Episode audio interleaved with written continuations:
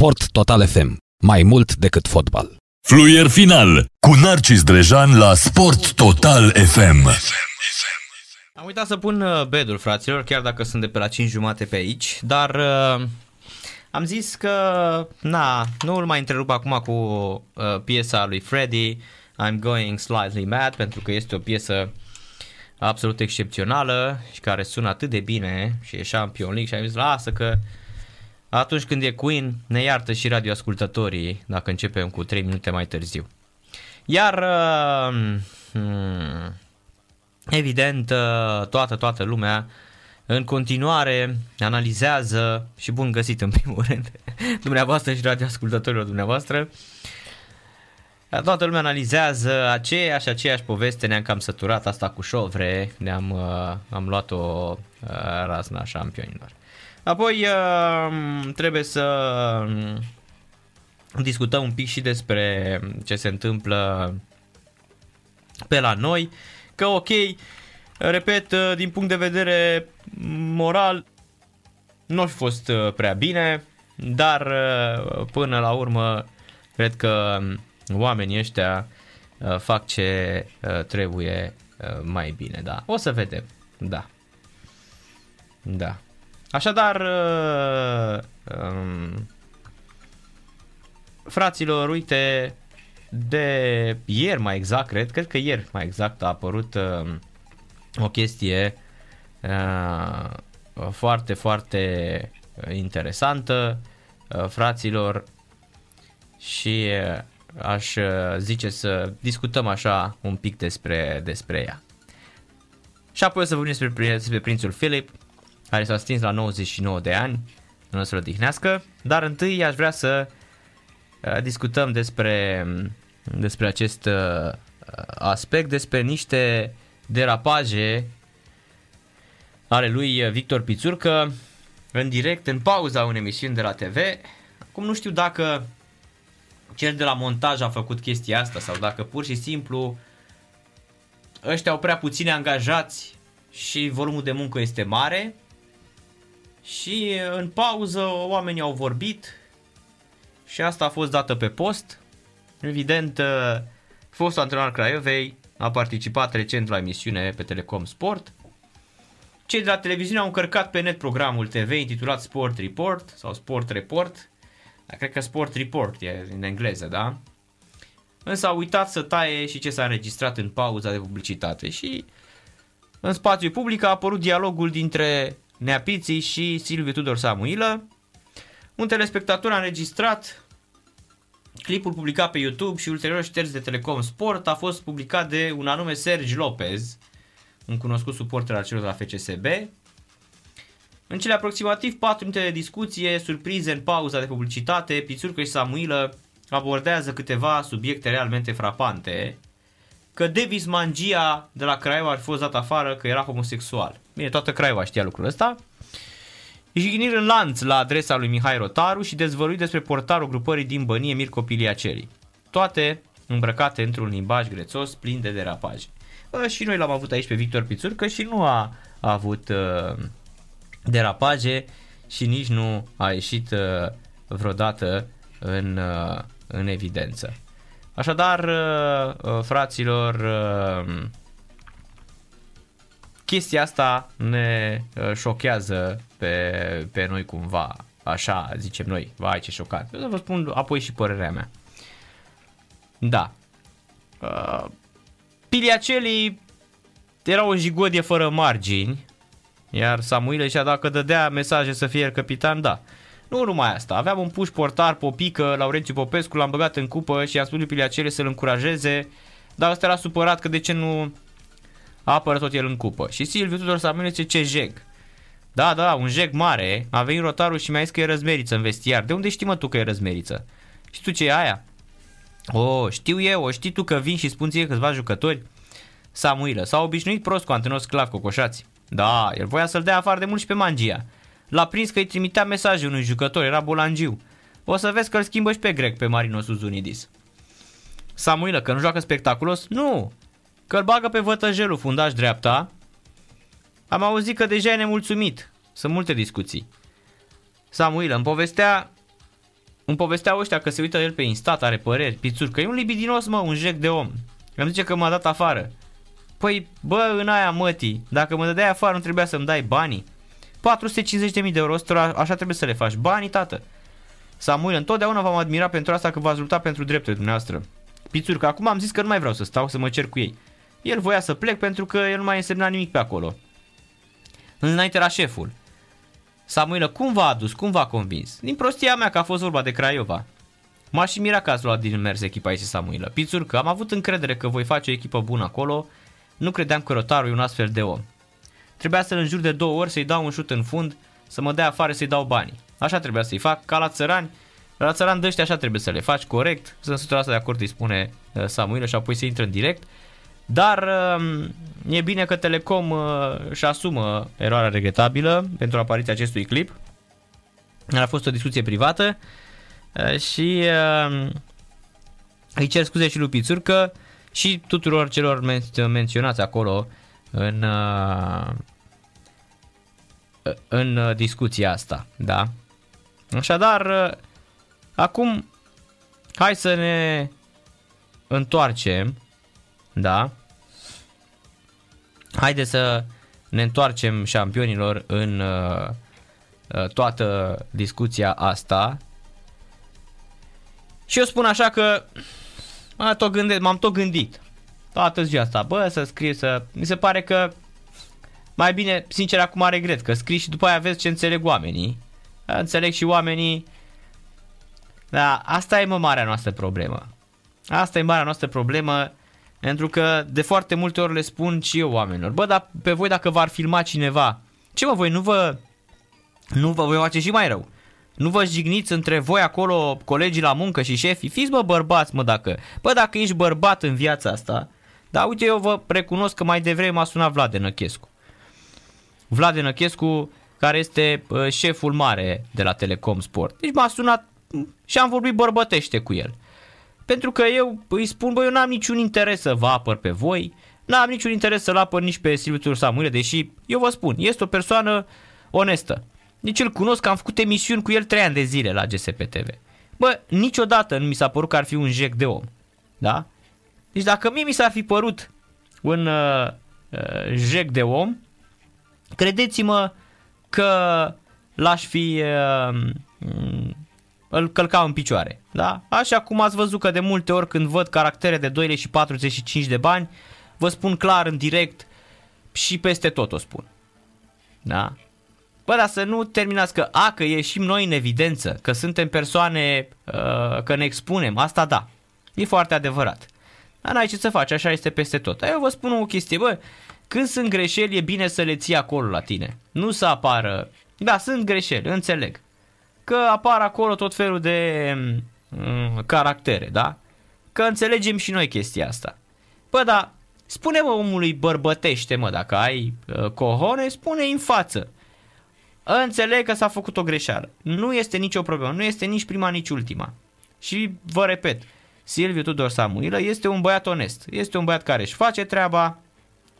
Da, fraților, a greșit. Era o discuție privată. Nu cred că se aștepta vreodată. Greșeala mare este a celor care uh, nu au fost atenți. Că eu acolo, dacă ar fi să fiu răutăcios, aș putea să spun, da mă, cineva a vrut să-i facă rău. Că dacă este adevărat și cineva a vrut să facă rău, sau poate sunt prea puțini angajați, trebuie să luăm și asta în calcul. Nu, poate chiar sunt foarte puțini angajați și el a luat emisiunea și a pusă, n-a mai stat. O fi fost și obosit, o fi dacă l-au muncit de la o sparcă și asta e o problemă în România. Din ce în ce mai puțin angajați și se cere totul de la ei. Și asta este. Și asta ar putea să fie iarăși o problemă. Dar repet, în cazul ăsta, mă, dacă ai una ca asta, și acolo problema, nu trebuie să apară așa ceva. Eu înțeleg că greșești. Dacă, dacă ar fi așa filmați toți oamenii prin birouri și toate gafele pe care le fac, unde s-ar ajunge? Păi eu vă spun, într-o zi am văzut aici la emisiunea Sport Arena la Metropol, am văzut o gafă uriașă, mă. Bă, deci de aia uriașă de tot, mă, din aia nasoală. Nu, nu o să spun niciodată. Eram aici în direct și mă uitam sus și văd pe Metropola TV gafa. Ce fac? Iau telefonul, intru pe WhatsApp și scriu producătorului de acolo. Uite repede, stai de acolo burtiera. A scos-o, gata, a uitat toată lumea. Că așa trebuie făcut. Asta trebuie făcut în orice domeniu, trebuie să aperi greșelile, nu să le expui tu și mai ales din locul tău de muncă. Mă, știi cum e asta? E exact cum te-ai duce la una și te-ai apucat să o se duci la locul de muncă și dacă aia ți-a răspunde la avansuri, tu să o faci curvă. E aceeași chestie. Nu e nicio diferență. Mă, ce e la muncă acolo și acasă, la tine trebuie să rămână acolo. Că e adevărat că sunt foarte mulți oameni care au impresia că ziariști sunt niște jeguri de cea mai joasă speță și așa mai departe. Da, mă, da. Ok, dar uh, există vreun domeniu de nu sunt? E, spuneți și mie că există în România. Păi, dar în România în justiție, mă, sunt oameni care au pați văzut. Păi, n-a mai încredere nimeni așa. Și în toate domeniile sunt jeguri de oameni. Între ghilimele, na, ca să nu ajungem și noi să vorbim ca neapiții. Dar ce nu e așa? Dar aia care stau să te vâneze și să spună greșelile, eu cred că acolo e mai și mai... Întreabă că ăsta, omul care face chestia asta nici nu are uh, foarte... Nu are ocupație în primul rând. Trebuie să recunoaștem. Nu are ocupație, nu se ocupă cu așa ceva, nu face așa ceva și probabil că nici n-a făcut vreodată în viața lui.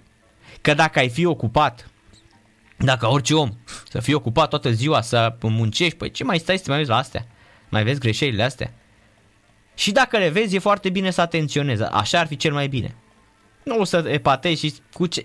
Vă mai spun ceva. Bă, dacă te-ai apucat și l-ai jignit pe unul și l-ai înjurat pe unul, ce ai realizat, mă? Ce mare prahat ai realizat tu dacă l-ai înjurat pe unul? Cu ce ești tu mai presus de omul acela dacă te-ai apucat să-l faci pe la albie de porci și să-l înjuri în direct și să-l faci varză și să-l faci uh, uh, mamă ce a greșit-o uh, Drejan sau Samuilă. Așa și toți oamenii greșesc. Nu există un om care să fi născut perfect și să nu fi greșit din secunda 1 până în ultima clipă a vieții lui. Toți oamenii au greșit. Toți! Da? Se spune și în Biblie că omul este supus greșelii. Da? Se spune clar, bă, uite că așa e omul, că așa este natura mm, umană și este stă în firea omului să greșească. Da? Ți-o spune și Biblia. Că dacă tot te dai creștin și te ascunzi așa uh, ipocrit, păi haide să vorbim pe ceea ce crezi tu acolo. Și asta este, e adevărat. Că multă lume îmi spune și mie, bă, Narcis, dar tu de ce ai curat să vorbești despre toți? Păi voi credeți că eu mă duc cu oameni din fotbal, mă, la chiolhanuri? Nu m-am dus, mă, niciodată. Când eram angajat la Juventus Colentina, aveam dreptul la uh, 3 mese pe zi. Nu călcam pe acolo. Și îmi zicea uh, Ghiță Chivorchean, îmi spunea Chivorchean, bă Narcis, dar tu ești antisocial, ești nebun la cap, păi tu ești angajat mă la noi. Domne, înainte de a fi angajat la voi, că ăsta e adevărul, eu eram crainicu și ofițerul de presă al lui Ventus Colentina. Divizia C, divizia B, când au provat în A. Când au provat în A, m-am dus și mi-am dat demisia. Eu, domnule, nu pot, că eu fac emisiunea, apar la TV, mă duc la radio, nu pot să... Ok, hai Liga 2, Liga 3, e ok. Nu-i problemă. Dar eu nu pot acum când voi jucați slab să iau bani de la voi să fac varză. Nu e profesionist. Mi-am dat demisia. Eu. Întrebați-l pe Chivorchean, întrebați-l pe Ciuclea. Da? Ciuclea care e un om foarte dificil. Păi Ciuclea a rămas șocat. Păi stai bre și ce faci? Domnule, vă dau alt om. Și l-am dat pe Luțan. S-a dus Ionel Luțan, a dat examen la federație și a devenit ofițerul de presă în Liga 1. Dar eu am făcut chestia asta, domnule, etic, profesional, moral în primul rând. Așa am simțit că trebuie să fac chestia asta. E, nu mă duceam niciodată la Chiolhanuri, la... Pe când au luat echipa titlu și au promovat uh, de fiecare dată din C în B și din B în A. Am fost chemat acolo să vin la masă. Nu am dus. Nu mă duc. Nu am prietenii cu nimeni din fotbal. Și nici din sport.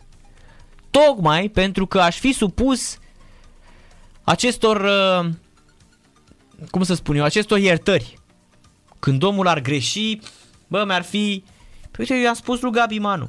I-am spus lui Gabi Manu de față. Vezi că dacă vii la mine în emisiune o să spun că eu am văzut că a fost blat în meciul cu Rapid. Adică tu nu poți să-mi spui mie că ce văd eu, da? Eu așa am simțit. Că Rapidul a blătuit meciul cu Metaloglobus. Că în mod normal, dacă se juca pe bune, Rapidul nu vă bătea. Adică voi rupeți tot, mă, tot sezonul și în ultimele etape nu mai vreți să intrați în, să intrați în, în play-off. ce e asta? Așa. Și acum să ne întoarcem. Că aici este o mare greșeală. Da, mie mi se pare incalificabil. Este într-adevăr. Dar este o greșeală care poate fi iertată. Ce facem acum? Îl, spă... îl spânzurăm pe Samuilă în piața publică? Asta vreți? Și, și unde să O să se uite mâine, poi mine au fost altele și mai grave în viața asta, da? Mi se pare așa că se bate, se bate așa, se mănâncă așa rahat despre noi. Păi dacă, dacă aș ști, băi, că sunt atâtea de povestit și de spus, bă, mie îmi plac oamenii, bă, să fii mă bărbat, mă. Că eu și când am venit aici, da, sub noua conducere, i-am spus lui Robert, bă, Robert, eu dacă ar fi să lucrez vreodată, lucrez în primul rând cu oameni. Caracter, tati. Că știi cum se întâmplă. Atunci când se aude că le altora bine, vor să vină unii și alții. Bă, dacă când auzi că unul lucrează prin federație și se masturbează în fața fetelor, eu nu pot să-l angajez pe ăla. N-aș putea să fac asta niciodată că omul are o problemă psihică. Și eu nu sunt medic psihiatru, că dacă era medic psihiatru poate îl tratam. Dar eu dacă îl iau într-un loc de muncă, îl iau să facă treabă. Și în primul rând să fie om, să fie caracter. Da? Că e foarte simplu să te apuci să-l jignești, să-l faci praf, să-l desfințezi pe om, că e, nu știu, pă, și ce ai realizat? Ce ai realizat în viața ta? Da? Nici asta că să stai în spatele unei porecle iară și pe internet și să te dai tu marele moralist, păi atunci nu ești bărbat, mă. Dacă ai pateu acolo înficat, fii mă bărbat, mie așa îmi place. Intră bă frumos și scrie-mi acolo, Narcis Drejan, mie nu place de tine. Sau Silviu Dor Samuilă, mi se pare că ai greșit. Dar nu așa să te apar sub tot felul de nickname-uri, să le faci jec și să... Păi, dar crezi că tu, făcând asta, ești mai presus de greșeala făcută de omul ăla? Nu! E josnic. Ești praf din punct de vedere. Eu vă spun, mie mi-a plăcut foarte, foarte mult uh, mi-a plăcut o chestie la la radio cu um, chivulete cu Daniel Nazare. Florin Chivulete, în perioada când eram în Torentului, avea el impresia că na, Daniel Nazare nu-l halește. Și într-o zi a intrat furios în redacție, eram și eu acolo, și zice, bă Nazare, am impresia că tu ai ceva cu mine și mi-ai desfiletat uh, ventilele de la fiecare roată să-mi desfaci, mi-ai pus mașina pe butuș ca să am eu ce să muncesc să umflu cauciucurile. Nazar, e adevărat, paranoia mare. Bă, dar măcar e un gest asumat bărbătesc. Deci chivulete din față cu toată lumea în redacție a spus Nazare care are impresia că îi... Uh, mi-l și imaginez pe Daniel Nazare așteptând să intre chivulete în emisiune, că el să coboare și să-i desfacă uh, ventilul la cauciuc. Vă dați seama. Da, evident. Dar bărbătește au rezolvat-o. Dovadă că, iată, Chivulete și Daniel Nazar lucrează în același loc. De ce? Pentru că și-au asumat, au discutat, n-au fost uh, din ăștia. De coardele astea trebuie să vă feriți. Ăștia care sunt stare să se dea și la nevestele voastre, să le cumpere cadouri și apoi să vă pună tot pe voi să le plătiți. De ăștia trebuie să vă feriți. Ăștia sunt uh, marea problemă în, uh, în societate. Da? Și asta este uh, uh, o mare, mare problemă. Și vă mai spun ceva. Apropo, că eu am spus acolo, uh, am scris și eu. Dom'le, eu n-am niciun... Îmi pare rău. Uh, îmi pare foarte, foarte rău că la vremea respectivă, da, când m-ați, uh, când m-ați uh, luat, uh, nu știu, pe la, îmi scapă numele, pe la Telecom, din emisiune, Bă, credeți-mă, mie mi-au spus angajații din televiziune și angajații din televiziune mi-au spus că eu nu mai sunt chemat la Telecom pentru că atunci, în 2011-2012, Vlad, nu Vlad Denăchescu, nu, nu așa mi s-a spus, conducerea. Nu mi s-a spus Vlad Denăchescu, atenție, de ce să... Nu, că sunt, uh, v-am spus, eu sunt uh, onest și de fiecare dată spun adevărul. Dar uh, um, e foarte, foarte adevărat că în uh, România, într-o chestie de genul ăsta, mie mi s-a întâmplat în 2011-2012 să nu mai fiu chemat la Telecom Sport. În condiții în care se terminase cu GSP TV, iar oamenii de acolo voiau să fac parte cumva din lista asta lor de invitați, cum eram și la GSP TV. Atenție, pro bono. Pro bono. Nu mi-a zis nimeni că să vin pe bani sau că sau eu să pun vreodată problema. Păi da, eu până să ajung la Digi vreo 2 ani n-am solicitat niciodată nimica. Ei au venit cu o ofertă la mine. Nu m-am dus nicăieri, mă, dar nicăieri pe pământul ăsta în 21 de ani de carieră să-i spun uneia, bă, ia mă, Nu, nimănui. Nu m-am autopropus și nu o să o fac niciodată pe nicăieri. A, că am adus eu oameni, asta da. Asta e adevărat. Că l-am adus, da, e adevărat că eu l-am adus pe Banciu la Lux, să știți. Că să nu vină cineva vreodată să spună că, că mai citeam pe undeva că, că Banciu e, uh, sunt ucenicul lui Banciu și așa. Păi, bă, eu l-am adus pe Banciu la Lux TV, da? Asta ca să le intre oamenilor bine în cap. Eu l-am adus la Lux TV. Când s-a pus discuția cu emisiunea, cu mine s-a vorbit. Nu cu Banciu, nici cu nimeni, cu mine s-a vorbit. Iar eu l-am propus pe el.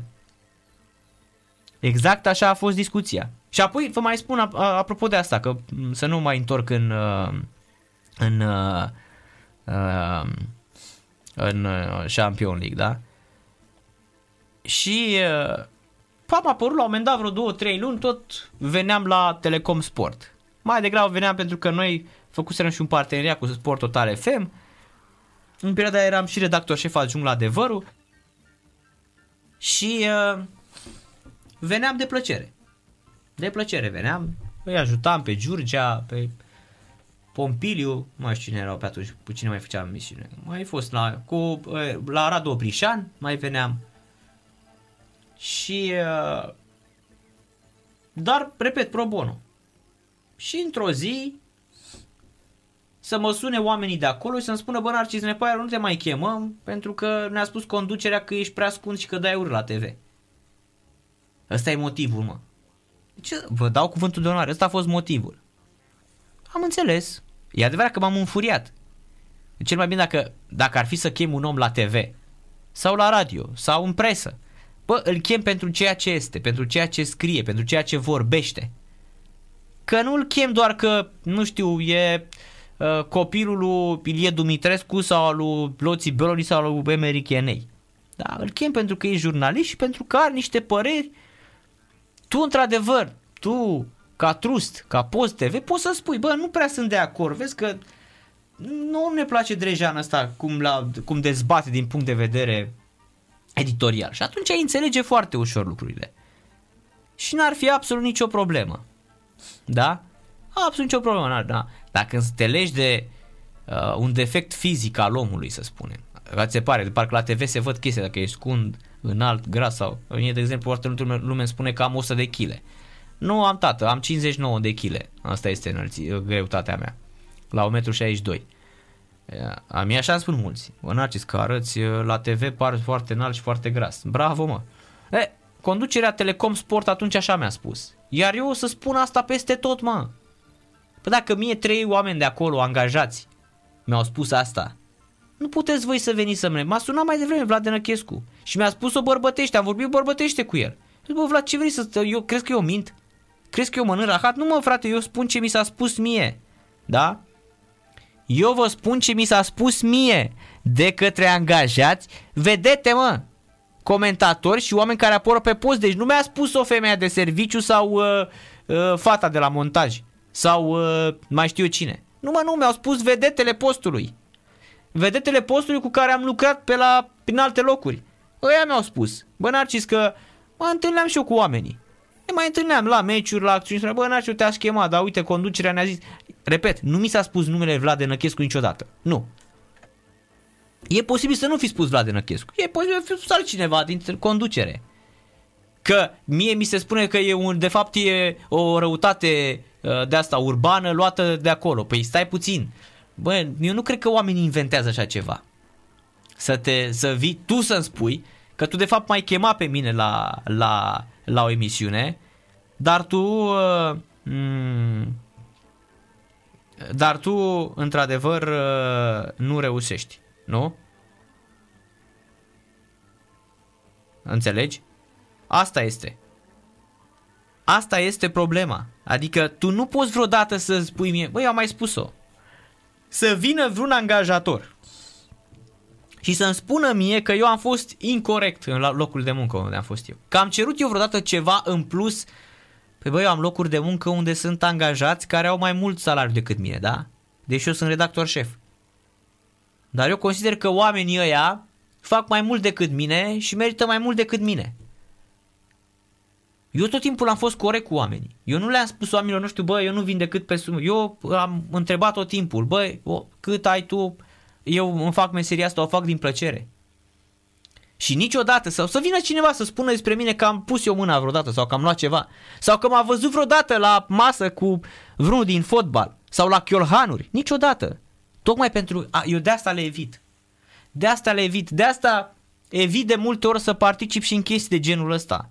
De asta nici nu pariez vreo... Nu, bine, nici nu mă pricep, mă, fraților. Că îmi dau eu cu părerea, că zic eu și că mă laud pe aici, că mi-a ieșit din nimereală. Păi da, zile trecute am zis că se dau maxim 3 goluri la Bayern München cu uh, PSG. M-am făcut naiba de râs. Am zis că se termină egal, că s-a amândouă decimate și s-au dat 5 goluri. Să arată într-adevăr, măi, eu recunosc. Recunosc că nu mă pricep. Recunosc că, da, n-aș paria niciodată. Și de ce n-aș paria? Tocmai pentru că atunci când pariez, evident că mi-atrag tot felul de uh, antipatii, nu? Asta este problema. Asta este problema, marea, marea noastră problemă. Că, din punct de vedere, bă, eu am văzut, păi stai că am văzut odată un uh, comentator care îi înjura pe aia din Islanda că nu joacă fotbal, dar aia băteau Anglia, mă, la un euro. Și el era pe post și îi făcea pe aia praf că sunt niște rușini de fotbaliști, bă, dar aia băteau Anglia. Și de ce? Pentru că el băgase la pariuri. El îl curăța să de nu știu câte milioane. Păi cine te, te-au pus islandezii, mă, să, să, să joci la, la pariuri? Bă, deci atenție. Deci Islanda bătea Anglia cu 2-1 la Euro în optim de finală. În optim de finală, 2-1. Sigurdsson și Sigtorsson. Era Wayne Rooney deschidea scorul din penalti și după aia au dat aia două goluri. E adevărat că nu s-a mai jucat nimic după aia. Astea au fost singurele faze. Super posesie, au pasat, îi opreau foarte bine. Un joc din ăsta a la Victor Pițurcă la Euro în 2016. Țin minte și acum meciul. Iar eu m-am uitat special.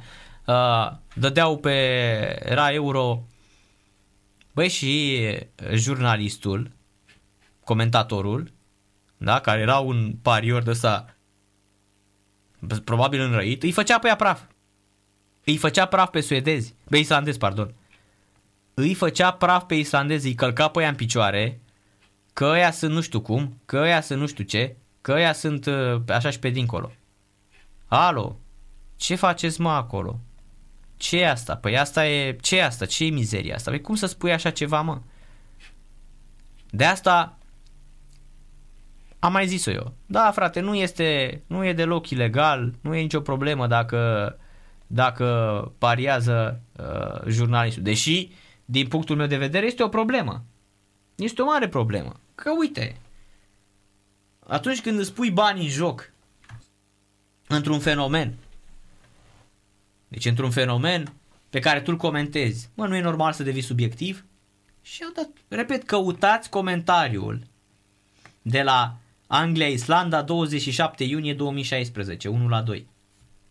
Bă, deci ăia, deci o națiune de 300.000 de... Deci tu în loc să îi lauzi pe ăia, că nu contează cum. Și dacă se lovea mingea de arbitru și intra de două ori în poartă și totuși Islanda-Anglia rămânea 2-1 la final și așa a și rămas, Păi tu trebuia să dai exemplu.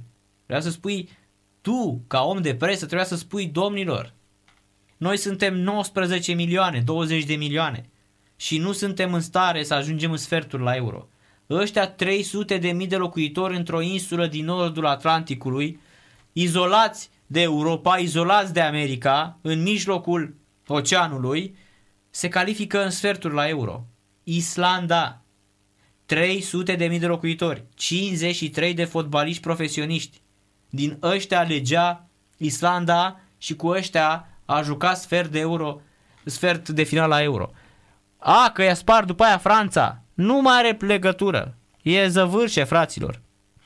Euro 2016 rămâne în istorie pentru țara Gailor și pentru, și pentru Islanda. Sunt două țări care au făcut istorie. Că i-a spart Franța după aia în sferturi nu mai are uh, nicio... Uh, cât a fost uh, în sfertul? 5-2 parcă. Și după aia Franța a bătut Germania și în, în finale a bătut Portugalia. Și țara care în semifinale a bătut Portugalia cu 2-0. Portugalia, țara care care bate Irlanda din Nord în, în, uh, în optimi, în sfertul trece de Belgia 3-1, meci fabulos și după aia în semifinale. De asta spun. Adică tu, tu ești comentator, da, șampion. Și tu trebuie să faci uh, să faci una ca asta. De asta spun că și aici o dai cu dus întors și n-aș putea să mă duc vreodată. Și dacă mi se spune, Narcis, hai să faci de imagine un, un bilet la pariu, nu, nu pot să fac asta, pentru că nu mă pricep și pentru că, nu știu, eu consider că este imoral. A, că tu ca ziarist poți să scrii, să scrii, uh, să dai ponturi, asta e ok, dar nu să joci. Nu să joci. Nu e ok. Așa cred, pentru că ai devenit subiectiv. Și nu, nu asta este meseria ta. În fine, să spunem că a venit și informația de ultimă oră de la ANAD. Suspendați un an cei trei uh, fotbaliști. O să încercăm și noi să legătura cu Cristi Balaj. Ioniță, Fatai și Seto un an. Dar decizia nu este definitivă. La începutul lui septembrie, Anad a intrat în posesia unor fotografii pe care o clinică din București le-a postat pentru a-și promova imaginea și tratamentele pe care le efectuează. Eu acum, sincer, ca și fi astfel, aș da și pe ea în judecată, că ei au comis-o cel mai grav. Apăreau Ioniță, Fatai și Takayuki Seto cu perfuziile în venă. După ce a fost vizitată de Anad, clinica a luat o decizie surprinzătoare, a șters toate pozele urcate pe Instagram Anad a decis că Alexandru Ioniță și Fatai să fie suspendați câte un an, iar Takayuki Seto 8 luni. Cei trei jucători erau deja suspendați de la începutul lui septembrie, deci au trecut septembrie, octombrie, noiembrie, decembrie.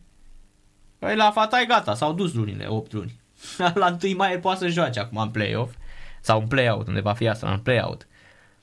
Așa, și ceilalți mai stau și ei 4 luni după aceea, deci pe, prin septembrie o să intre și ei, dar uite Fatai, ăsta, Takai Kiseto, intră acum, în mai. Așadar, uh, iată ce spune și uh, documentul. Suspendă din activitate sportivii Fatai, Fatai Kehin de Fei și Alexandru Ioniță pe câte o perioadă de un an pentru abaterile prevăzute la articolele 2 aliniatele 2 litera B, suspendă din activitate sportivă pe sportivul Seto Takayuki pe 8 luni pentru abaterea prevăzută la același articol, văd eu. Deduce din perioada suspendării durata suspendării provizorii cu începere de la 30 septembrie 2020, se arată în decizia ANAD. Decizia a fost primită de cei trei jucători anchetați, dar ANAD nu i-a științat încă pe cei de la LPF FRF, MTS, COSR, dar nici pe cei din conducerea clubului Astra. Alex Ioniță, unul dintre foștii fotbaliști ai Astrei, suspendați provizoriu pentru dopas, s-a răzgândit cu două zile înainte de anunțarea deciziei ANAD și a oferit o nouă declarație scrisă în care susține că mărturia sa din ianuarie 2021, prin care admitea folosirea unei metode interzise, a fost dată în urma unor presiuni enorme și la dictarea oficialilor ANAD. Așa. 31 de ani Fatai, 26 Ioniță, Takayuki Seto 35 de ani, născut în Japonia. Seto revine la antrenamente, iar Ioniță și Fatai și uh, reiau activitatea în octombrie 2021. Da, că e cu 30 septembrie, deci și ăsta în iunie Takayuki Seto. Mai au ceva de stat uh, șampionii, dar nu foarte mult. Însă pentru fotbalist de 35 de ani e destul de, de grav uh, șampionilor. Da, rămâne de, rămâne de văzut și de comentat. Întorcându-ne la fotbal, se joacă Astra Giurgiu cu Utarad. A început repriza a doua, 0 la 0, o să vă spun repede și cele două formații. Un meci doar pentru palmares, pentru că atât Astra cât și Uta vor juca în, uh, în uh, play-out, indiferent de rezultatul de astăzi repede și cele două formații. Uta Arad a început pe terenul de la Giurgiu în următoarea formulă, în poartă cu Iacov, apoi Tomozei, Erico Ilie și Liacov. La mijloc Antal Albu, Vorobiova și Rusu, în față Hora și Petre. Rus a fost schimbat în minutul 46 cu George Merloi. Astra cu Lazar în poartă, Raspopovici, Găman, Graovas, David Bruno. La, la mijloc, Canagia, Bo Kane, Asta este din uh, uh, sau Boacan, Cane sau Can din Franța. Uh, stai m-am greșit, Merloi a intrat în locul lui Balaure la pauză la Astra. Corect, Merloi a ieșit și a intrat uh, Balaure, Silu Balaure.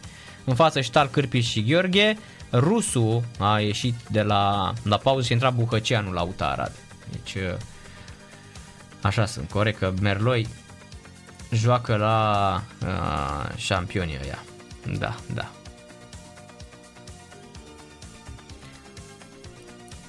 Șampionilor, cam, uh, cam asta este și la fotbalul nostru. Mai avem diseară Dinamo Clincen, Argeș Chindia, Voluntar Botoșan la 20 și 30 de minute. Meciuri care decid și uh, ultimele două echipe care merg în, uh, în... De fapt, trei echipe se bat pe două locuri, Botoșan, Clincen și Chindia. Chindia joacă la Pitești, Clinceniu la Dinamo, iar FC Voluntari acasă cu FC Botoșani. La 20 și 30 de minute începe această partidă. Să ne întoarcem un pic și la anunțul uh, zilei. Prințul Philip, soțul reginei Elisabeta II a Marii Britanii, a încetat din viață astăzi la 99 de ani. A anunțat uh, Palatul uh, Buckingham cu profundă tristețe, majestatea sa regina anunță decesul iubitului său soț, alteța sa regală, prințul Philip, uh, duce de Edinburgh. A transmis palatul într-un comunicat.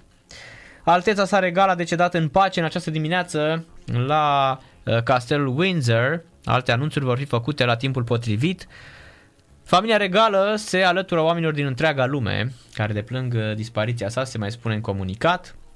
Decesul a survenit la 3 săptămâni după ce a fost internat timp de o lună în spital pentru o infecție și apoi o problemă cardiacă. După externare, prințul Philip a revenit la castelul Windsor, situat la vest de Londra, unde și-a petrecut perioada de izolare alături de soția sa în vârstă de 94 de ani.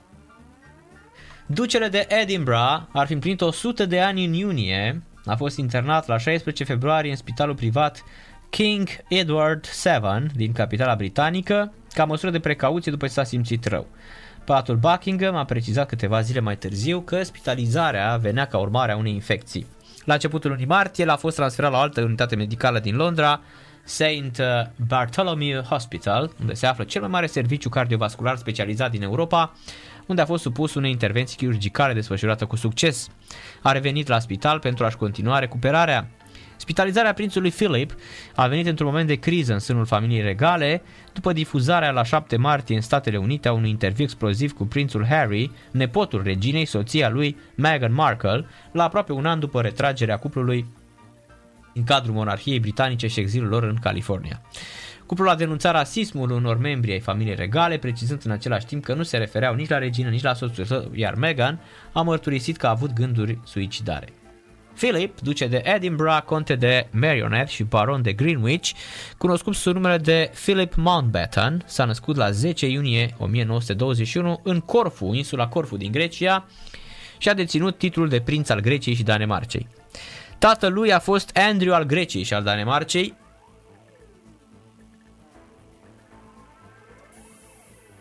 perioada 1882-1944, unul dintre fiii regelui George I al Greciei. Mama lui a fost prințesa Alice, 1885-1969, fica cea mare a lui Lois, Lois Alexander Mountbatten, marchis de Milford Haven și a prințesei Victoria de Hesse, o nepoată a reginei Victoria. Atunci când Filip avea vârsta de 18 ani, unchiul lui, regele Greciei, a fost obligat să abdice, iar tatăl său a fost expulzat din țară după războiul greco-turc, alături de părinții și cele patru surori ale lui, Filip a fugit din Grecia la bordul unui vas al armatei britanice.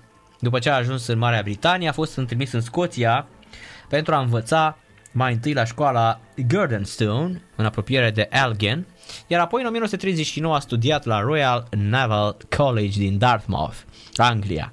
Din ianuarie 40 până la sfârșitul celui de-al doilea război mondial, a luptat pentru Marina Britanică, în mai multe bătălii navale care au avut loc în Marea Mediterană și în Oceanul Pacific. La 28 februarie 1947, Filip a devenit cetățean britanic și a renunțat la drepturile sale la tronurile Greciei și Danemarcei, adoptând totodată numele de familie al mamei sale, Mountbatten. În acea perioadă a cunoscută pe actuala suverană, pe atunci prințesa Elisabeta. Căsătoria lor a avut loc la Westminster Palace Abbey la 20 noiembrie 1947. În ajunul nunții regale, prințul Philip a primit titlul de alteță regală, alături de cele de baron de Greenwich, conte de Marionette și duce de Edinburgh. Primul copil al cuplului regal, prințul Charles Philip Arthur George, s-a născut în 1948. El a fost urmat de prințesa Anne Elizabeth Alice Louis, născută în 50, prințul Andrew Albert Christian Edward, născut în 60 și prințul Edward Anthony Richard Louis, născut în 64. Prințul Philip și-a continuat serviciul activ în cadrul marinei regale, comentând uh, uh, anumite decizii politice în țara sa, a comandat fregata Magpie până la ascensiunea pe tron a reginei Elisabeta II, 1952.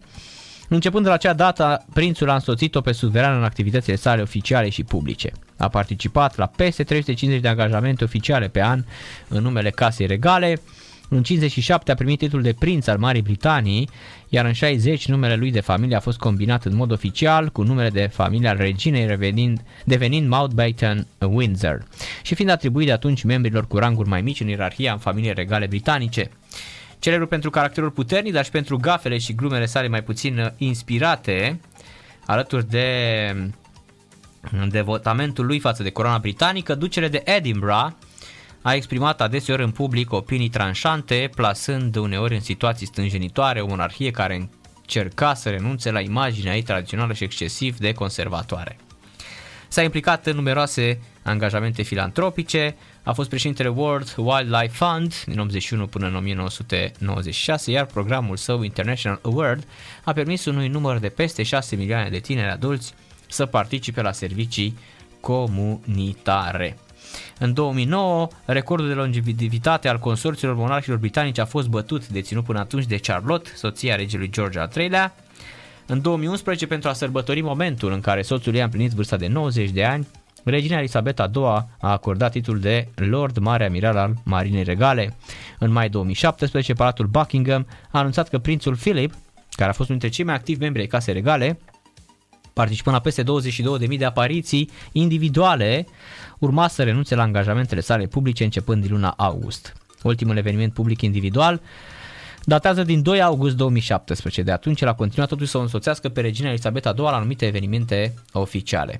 Cuplul regal a celebrat în noiembrie 2017 nunta de platină a castelului Windsor, situat la 30 de kilometri de Londra. Clopotele de la Westminster Abbey, unde Philip și Elisabeta s-au căsătorit în 47, au răsunat cu acea ocazie timp de 3 ore, în semn de omagiu adus cuplului regal. Dumnezeu să îl uh, odihnească pe uh, prințul uh, uh, pe prințul Filip. Să mai spunem că um, principele Filip și regele Mihai s-au născut în același an. Au fost veri și au păstrat o prietenie de o viață întreagă. Ducele de Edinburgh a botezat-o pe majestatea sa Margareta custodele coroanei și a purtat de grijă în școală, la liceu și la facultate. Principele Philip, alături de regina Elisabeta, a fost mereu prezent în viața familiei regale române. După dispariția regelui Mihai, pentru majestatea sa Margareta, ducele de Edinburgh, a fost o figură uh, părintească. Asta apropo de cei care se întreabă uh, cum arată în momentul de față o care era legătura dintre cele două familii. Era foarte apropiat de regele Mihai. Au fost veri, da?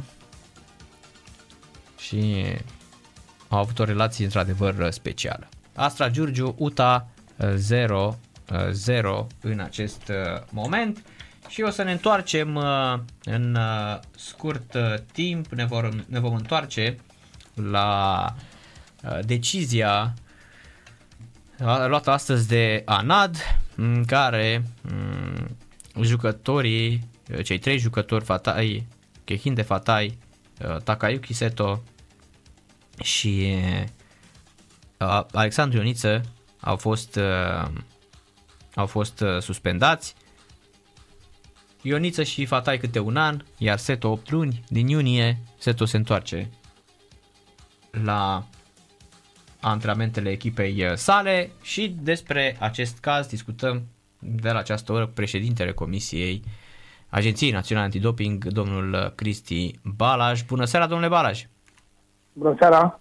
Președintele Agenției, că nu fac parte din comisie, dar E ok. Da, păi am, am refăcut, am zis președintele. Am Da, refăcut da, da, imediat, e da. ok, ok, nu este problemă. Am... Da, știm foarte bine. Destinat. Așa, domnule Balaj, vine decizia corectă până la urmă, suspendare pentru cei uh, trei uh, și mm, întrebarea, prima întrebare este dacă uh, decizia este prea blândă sau este conform uh, cu regulamentele. În primul rând, uh, noi, cei de la ANAD, nu am primit nicio decizie. Uh-huh. Așteptăm. Uh, Ceea ce a apărut în spațiu public uh, a fost confirmat de către avocatul părților. Jucătorii, dacă a existat astăzi o decizie, ei sunt cei care au primit această decizie. Avocatul, uh, probabil cu acceptul lor, uh, a confirmat. Aștept și eu să primesc decizia. Nu am motive să nu îi cred, pentru că um, Apar ar fi și- absurd ba- ca să, Da, apar ar fi și, absurd. apar și bă, literele de lege sub care au fost suspendați, domnule Balaj, adică nu cred că se inventa așa ceva. Uh, Păi nu, cineva înseamnă că a dat. Dacă există, înseamnă că cineva a dat. Nu știu cine a dat, nu e normal din punctul meu de vedere, dar e treaba lor. Uh, Aștept și eu să primesc uh, decizia. Dacă e să comentăm ceea ce uh, a spus uh, avocatul sau certificat că există, Mhm. uh, atât pot să spun, se pare că membrii comisiei, dacă decizia este cor- aceasta, au stabilit că într-adevăr fapta a existat la toți trei. Asta era clar. Asta era clar că a existat domnul Balaj. Păi de ce era clar? Că îi spuneau Păi spuneau, că dar nu- cine nu credea? Era. Cine Asta. crede? Acum, pe, pe bune, acum am văzut, l-am văzut și eu pe Ioniță că uh, a început să bată Păi câmpii. și Ionița a zis că n-a zis ce a zis. Păi da, a spus, a spus chiar că pă, el a declarat acerea sub uh, presiunile Anadului, că au fost presiuni din partea Anadului asupra sa. Exclus. Exclus și eu nu particip la discuții în asemenea, că am văzut și opinii a unor persoane care se pricep la toate în viața asta. De Mhm. toate știu să fac agricultură, vaci, fotbal, sport, arbitraj, politică, le știu pe toate, da? Și ne dau sfaturi și îmi dau sfaturi că să nu primesc. Cum să nu primesc? Ușa noastră este deschisă pentru toți sportivii. Noi avem, printre altele, materiale educaționale, prevenție, informăm, sprijinim sportivii, în niciun caz încălcând legea. Dacă intră un sportiv la mine și mă întreabă ce spune regulamentul, legea, sunt obligat să spun. Da? Și același lucru am făcut și lui Ioniță, cu specificația și, repet, având martor, pentru că eu nu discut fără martori. Iar Victor Becali, care a venit cu jucătorul, în calitate de prieten al jucătorului, și m-au rugat ca să-i primesc. Normal că m-au rugat, am vorbit și cu cei de la FAN, cu Emilian Hulubei, Mhm. normal că noi venim și jucătorii care sunt interesați, care sunt uh, uh, preocupați, să zic, de soarta lor. Cum adică să vină la noi și noi să ne închidem ușa, să ne facem spatele, dar ce suntem? Mi se Cu pare asta normal discutăm, să, cu exact, cum ați, antidopingul. cum ați făcut Noi și trebuie cu... să le spunem jucătorilor ce prevede legea. Iar Mhm. dacă am discutat de lege, eu nu puteam să discut de cazul lui Astra, eu puteam să discut de ceea ce s-a întâmplat, de exemplu, la Corona Brașov, unde avem decizii definitive Mhm. și unde jucătoarele, chiar dacă sancțiunea maximă la metode interzise era 4 ani de zile, au stat într-un final 8 luni, un an și două luni, un an și patru luni. Da. În condițiile în care acolo lucrurile au fost uh, super, super clare, Au venit, au recunoscut. exact. Aici, nu știu, avocatul spunea că vor face apel. Da, înțeleg că decizia nu e defi- definitivă, nu? Asta e prima... prima... Păi, păi avocat, da, nu e definitivă. Există posibilitatea să se facă apel. Poate să facă apel și Uh-huh. jucătorii, poate să facă apel și ANADul, poate să facă apel uh, UEFA, fi, uh, poate să facă FIFA, poate să facă OADA apel. Uh-huh. Există mai multe posibilități, dacă vreuna consideră că decizia nu este corectă. Acum, dumneavoastră spuneți că pe ce s-a întâmplat fapta și atunci întrebarea este de ce face apel? Păi, nici eu nu De ce? înțeleg, Pentru, pentru că... că poți să... Campionatul este gata, Da, corect. Uh, Iar... Iar La, dacă e adevărat că Seto a luat 8 luni a luat. 8 luni de zile, cu două luni înainte poate să înceapă antrenamentele cu un club. Când expiră? În, uh, la începutul lui iunie. A, și face apel. Am înțeles. Da, ok. adică el mai are practic o lună de stat. Dar cine face apel? Uh, Jucătorii sau uh, e- există un interes a unor persoane, părți care să-i lămurească pe jucători să facă apel? Că nu înțeleg. Nici eu nu înțeleg asta. Adică din momentul în care se spune clar că te-ai dopat, până la urmă nici Mutu, nici Maradona, nimeni n-a făcut așa ceva. Când ni s-a spus clar, vede... Bine, aici e Pe vorba de metode, la mult a fost substanță, e de discutat. Un lucru este cert, aștept uh, să primim și noi decizia dacă într-adevăr s-a dat motivată. Uh-huh. Aștept să văd dacă există aștept să văd dacă există uh, apel. Dacă decizia va rămâne definitivă, atunci uh, voi putea discuta, voi cere comisiei de audiere dosarul, pentru că am această posibilitate, în măsura în care nu există uh, informații confidențiale cu GDPR-ul, le, le voi pune la dispoziție și a presei, pentru că e important și presa să știe opinia publică. Eu am fost întrebat de nenumărate ori de ce a durat atât de mult și ca să-mi protejez agenția, ca să protejez comisia, membrii comisiei, mi se pare normal să văd cine sunt vinovați sau care sunt persoanele vinovate, de ce a durat așa mult Uh-huh. și atât pot să spun în acest moment. Dacă- Legat de, legat de uh, presiune, de asta, noroc că am avut martori și Uh-huh. am, uh, a fost inspirația de a nu vorbi singur cu jucătorul, jucătorul care a dorit să vină însoțit la noi, a cerut informații legale, a confirmat anumite lucruri care erau în cadrul investigației făcute și eu cunoscând investigația pentru că mi-a fost mânat mie raportul investigației, în urma căruia am dat o rezoluție și am decis să trimit cazul spre gestionare. Am uh, regăsit în afirmațiile jucătorului ceea ce povestise inițial și n-am putut să-i recomand decât să respecte legea prezentându-se la comisie atunci când este invitat și să spună adevărul.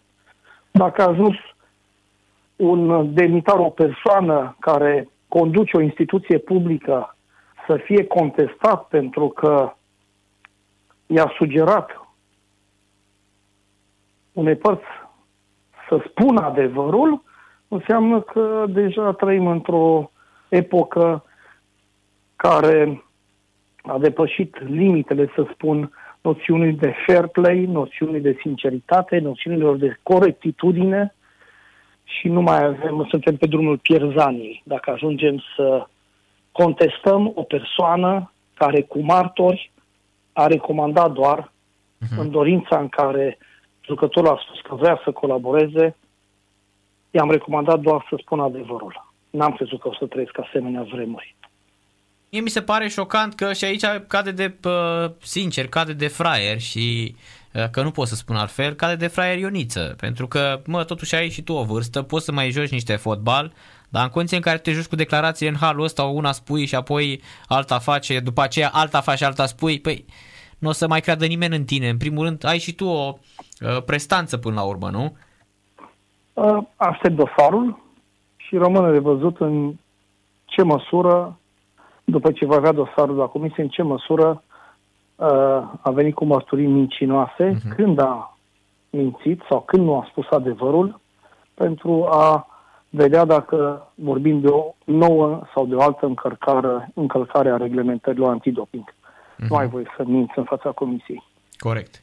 Doamne Balaj, dacă tot sunteți uh, cu noi, ați fost arbitru FIFA atâția ani, nu pot să nu vă întreb uh, legat de cazul Șovre și chiar aș vrea să uh, vă pun întrebarea dacă dumneavoastră v-ați fi dus vreodată să luați un autograf de la un fotbalist. Eu am primit autografe de la jucători, Uh-huh. inclusiv de la Messi. Uh-huh. Mai sunt uh, autografe care au fost dat, bine, ok, am dat delegatului sau conducătorului echipei, Carlos, să cheamă cel care vedeți la banca Barcelona. între, la Banca Barcelonei, da, și apare la schimbări. Uh, atunci când a venit la meciul uh, uh, Dinamo Barcelona, acel meci amical. Da, și 2-0 la. Aveam poze de la un alt joc când am arbitrat Copenhaga Barcelona cu, Bo- Copenhaga Barcelona cu puțin timp înainte, în Champions League, Uh-huh. în grupe. Și atunci am primit semnături. Nu știu dacă am primit alte semnături, dar în schimb tricouri uh, de la echipe, de la cluburi uh, am primit. Pentru că era o practică să primești un tricou, uneori chiar cu numele meu pe spate. Uh-huh. Foarte mulți copii, foarte mulți prieteni am făcut fericiți, pentru că le-am dăruit aproape pe toate, nu știu dacă mai am două, trei tricouri. Bucuria lor a fost infinit mai mare decât uh, prețuirea pe care o aveam eu pentru acele tricouri și nu odată am participat la acțiuni de caritate donând din aceste tricouri sau ceea ce primisem sau tricouri ale mele pentru a sprijini un bolnav sau o persoană care are anumite nevoi financiare.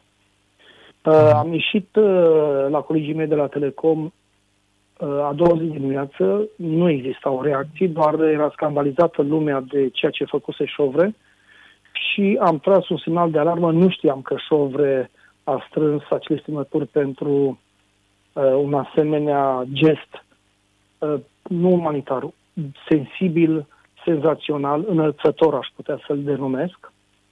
Și am uh, expus această variantă pentru că mi s-a întâmplat și mie, doar că eu dăruisem toate tricourile. Uitați-vă că, de fapt, Șovre făcea sau a făcut ceea ce făcusem eu cu mult timp înainte, când activam. Cunoscându-l ca om, nu sunt surprins, pentru că și în interviul care l-am dat am zis că garantez pentru acești oameni, îi cunosc, știu ce fel de suflet au și nu sunt surprins să văd că din 2015 Șove dăruia acestei asociații care chiar avea nevoie puțin din ceea ce a avut posibilitatea să strângă, făcând oameni fericiți la rândul lui. Uh, uh exagerăm, nu avem federație, nu avem un român care să ne apere atunci când folosim un cuvânt pe care l-am învățat la școală, și anume negru. Nu avem un român care să ne apere și chiar dacă e aproape de Comisia UEFA și care să explice, sau un președinte de federație care, bine că e în Comisia Comitetul Executiv FIFA și UEFA să-i meargă lui bine. Nu contează ceea ce are în jurul lui și pierdem un arbitru ca și Șove, care dacă e adevărat că va fi dat afară, vom ajunge să avem un erou, nu aș putea să-l denumesc martir, pentru că îl avem printre noi, dar în arbitrajului, da. Uh-huh. Am construit un erou. Oameni care nu merită pozițiile care au și care au o rigiditate ce o folosesc față de români pentru că nu sunt apărați, dar în schimb maleabil când vine vorba de ei sau semenea lor. Uh-huh. Da, eu vă întreb altceva. Da, eu vă întreb, vă întreb, ok, și eu am, am, a, sunt total de acord și eu l-am am spus că mi se pare chiar un gest uman care se vede foarte rar pe, pe stadion. Dar am uitat și eu regulamentul UEFA care spune că nu este indicat să faci așa ceva, iar uh, Rosetti l-am văzut ieri dând un comunicat de presă care apare și uh, uh, la, pe UEFA, pe site-ul UEFA, în care le spune că nu se face așa ceva și că să fie foarte atenți că UEFA este tot timpul cu camerele și nu doar UEFA și televiziune și abia așteaptă să uh, facă așa ceva. Și uh, presa din Anglia de astăzi se întreabă, domnule, dar dacă în minutul 90 Haaland marchează din offside și Șovre nu ridică. E adevărat că asta este varul. Nu mai poți să păcălești varul. Da? Că până la urmă astăzi nu mai poți să spui că ok, n-a văzut tușierul, dar vede varul. Și este obligat, uh, da, prin uh, arbitru. Greșelile arbitrilor fac parte din meci. Ca uh-huh. și mhm. greșelile jucătorilor sau al antrenorilor sau cei care au impact direct asupra ceea ce se întâmplă pe terenul de joc. Da? Atât timp cât fac parte din joc, trebuie să acceptate. Pentru că așa cum știm să ne bucurăm, sau o echipă să se bucure atunci când apare o greșeală în favoarea lor, trebuie să accepte și dacă este împotriva lor. De fiecare dată când un arbitru greșește în favoarea unei echipe, a nedreptățit-o pe alta. Dacă o să întrebați cluburile din lume, din România, din Europa, ori de unde veți, să ridice mâna cele care au fost nedreptățite, toate ridică mâna. Asta ce înseamnă? Că în momentul când ai fost nedreptățit, cineva a fost sprijinit, ajutat. Ei, și dacă pui următoarea întrebare, care ați fost ajutați, o să vedeți două, trei mâini care sunt răzlezi ridicate uh-huh. și asta spune minciuna care crește în spatele oamenilor și dacă ajungem să gândim așa ceva, nu pot să spun decât că doar celor care, le, că celor care fură le este frică de hoți. Da, foarte Celorlalți bine. Nu. Uh-huh. Cel care gândește așa, așa ar fi făcut. Șovre, pentru că am discutat cu el uh, ulterior și uh, i-am explicat, uh, vă destăinui că sunt alături de el, nu i-am oferit, puteam să-i ofer și eu anumite lucruri, dar nu vreau, nu e momentul. Adică aceste lucruri le faci fără să știe nimeni, că nu se așteaptă nimeni și să nu fie cunoscute. Apreciez f- gestul tuturor care au fost alături de această asociație și mi-aș dori din suflet să strângă cât mai multe lucruri pentru a sprijini și este de lăudat ceea ce fac, dar i-am zis lui Șovre că a fost neinspirat. A fost neinspirat, putea să găsească un moment mai potrivit sau să aleagă un loc mai potrivit sau să ceară delegatului spunându-i că are o acțiune de m, sau asociație pe care o sprijină și să roage delegatul clubului să ofere acele semnături. A fost inspirat, mai ales că exista acolo o cameră de filmat și UEFA, atenție mare, recomandă, nu interzice. Ori Da. dacă recomanzi Mhm. doar și nu interzici, ori dacă s-a întâmplat după meci, mai ales că vorbim de un exemplu de om și când spun om, folosim litere mari. Pentru că arbitru sau președintele arbitrilor UEFA, Rossetti sau Kiros Vasara sau președintele federației, ești pe o perioadă de timp. Dar om, ai șanse să rămâi toată viața. Au pierdut această oportunitate acești oameni care nu știu ce înseamnă tristețe, probabil, nu știu ce înseamnă oameni cu nevoi, cu dizabilități, Da, corect. și o țară, România, care uneori are asociații care sprijină pentru că cei care se ocupă au trecut prin momente asemănătoare semenilor lor care au nevoi și ăia din dăruirea sufletului lor reușesc să aline sau să sprijine persoane care se chinuie alături de noi și care nu sunt sprijinite atât cât ar trebui. Nu pot decât să le spun să le fie rușine celor care gândesc așa cum au gândit față de șovre și nu le pasă. Am înțeles. Mulțumesc mult de tot, domnule Balaș, pentru intervenție. Seară plăcută și numai bine vă doresc. Numai bine. Cristi Balaj, uh, șeful Agenției uh, Naționale Antidoping uh, și vorbind atât despre suspendările celor uh, trei, uh, repetăm și noi uh, informația momentului. Au primit uh, deciziile cei trei de la ANAD, uh, Kehinde Fatai, Alex Ioniță și Takayuki Seto. Decizia nu este definitivă în respectivele poze de la acea clinică privată. Sioniță, Fatai și Seto apar cu perfuziile în venă. S-a mișcat totul foarte, foarte greu. Din septembrie anul trecut, iată abia la 9 aprilie se dă decizia. La începutul lunii septembrie, așadar Takayuki Seto 8 luni de suspendare, Ioniță și Fatai câte un an. Avocatul uh, uh, lor susține că mm, va face apel. Da, când ești dopat, uh, nu știu ce, ce apel uh, poți să mai uh, câștigi. Ne întoarcem și noi după o scurtă pauză. În câteva secunde revenim. Stați, stați, stați aproape, nu, nu plecați de lângă radio că nu ceva cu voi.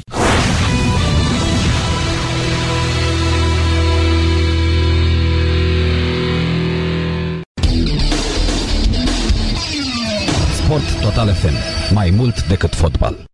O variantă remasterizată Champion League a celor de la Deep Purple cu Perfect Strangers la radio, la Sport Total FM. Um, Ați ascultat uh, șampionilor. Într-adevăr, um, un um, moment uh, excepțional, uh, vocea fabuloasă a lui Ian Ghelan. S-a terminat Astra Giurgiu cu UTA 0 la 0. UTA a rămas în 10 din minutul 71 când Șliacov a văzut al doilea cartonaș galben. În urma acestor rezultate, UTA 37 de puncte, Astra 38. Vor intra ambele cu 19 puncte în uh, play-out. Urmează de la 20-30 Dinamo Clinceni, Argeș Chindia, FC Voluntar cu uh, FC uh, Botoșan, într-adevăr, uh, în uh, momentul ăsta șampionilor, în uh, trei meciuri foarte, foarte importante, aflăm ultimele două echipe din trei care merg în play-off. Pe lângă meciurile din Liga 1 avem astăzi în Premier League Fulham cu Wolverhampton de la 22, în Liga Mes cu Lille tot de la 22 și de la 21.30 Bielefeld cu Freiburg la, în Germania. În Spania, la Liga Huesca cu Elche de la ora 22. În League Championship în Anglia, Watford cu Reading de la 21 și 45 de minute, iar în Arabia Saudită, Al Tawon cu Al Ain 1-0 într 43 și într 40 Damak cu Al Nasr Iad 1-0, de la 20-50 Al Ittihad întâlnește pe Al Hilal. Hilal a revenit pe prima poziție după o perioadă destul de grea, perioadă în care a fost uh, schimbat uh, și uh, șampionul de Uh, Răzvan Lucescu, dacă știți că am vorbit de mai multe, de mai multe ori despre acest uh, lucru. Cinci echipe românești sunt calificate direct în finale campionatelor europene de la Varese de canotaj. Um, la dublu rame feminin, Adriana Ailincă și Iuliana Buhuș au ocupat primul loc în seria a doua, s-au calificat în finala A. Nicoleta Ancuța Bodnar și Simona Gianina Radi și-au ocupat primul loc în uh, prima serie la dublu vârste feminin calificându-se în finala A. Gianina Elena Beleagă s-a clasat a doua în prima serie la simplu vâsle, categoria ușoară, după Belarusa Arena Furman obținând calificarea în finala A. Echipajele 2 plus 1 aveau asigurată deja prezența în finalele A, ele evoluând vineri doar în curse pentru stabilirea culoarului în finală. La 8 plus 1 feminin, Maria Rusu, Viviana Iuliana Bejinariu, Georgiana Dedu, Maria Tivodariu, Ioana Vrânceanu, Amalia Bereș, Mădălina Bereș, Denisa Tâlvescu, Daniela Druncea au ocupat primul loc la 5 secunde de următoarea clasată Olanda.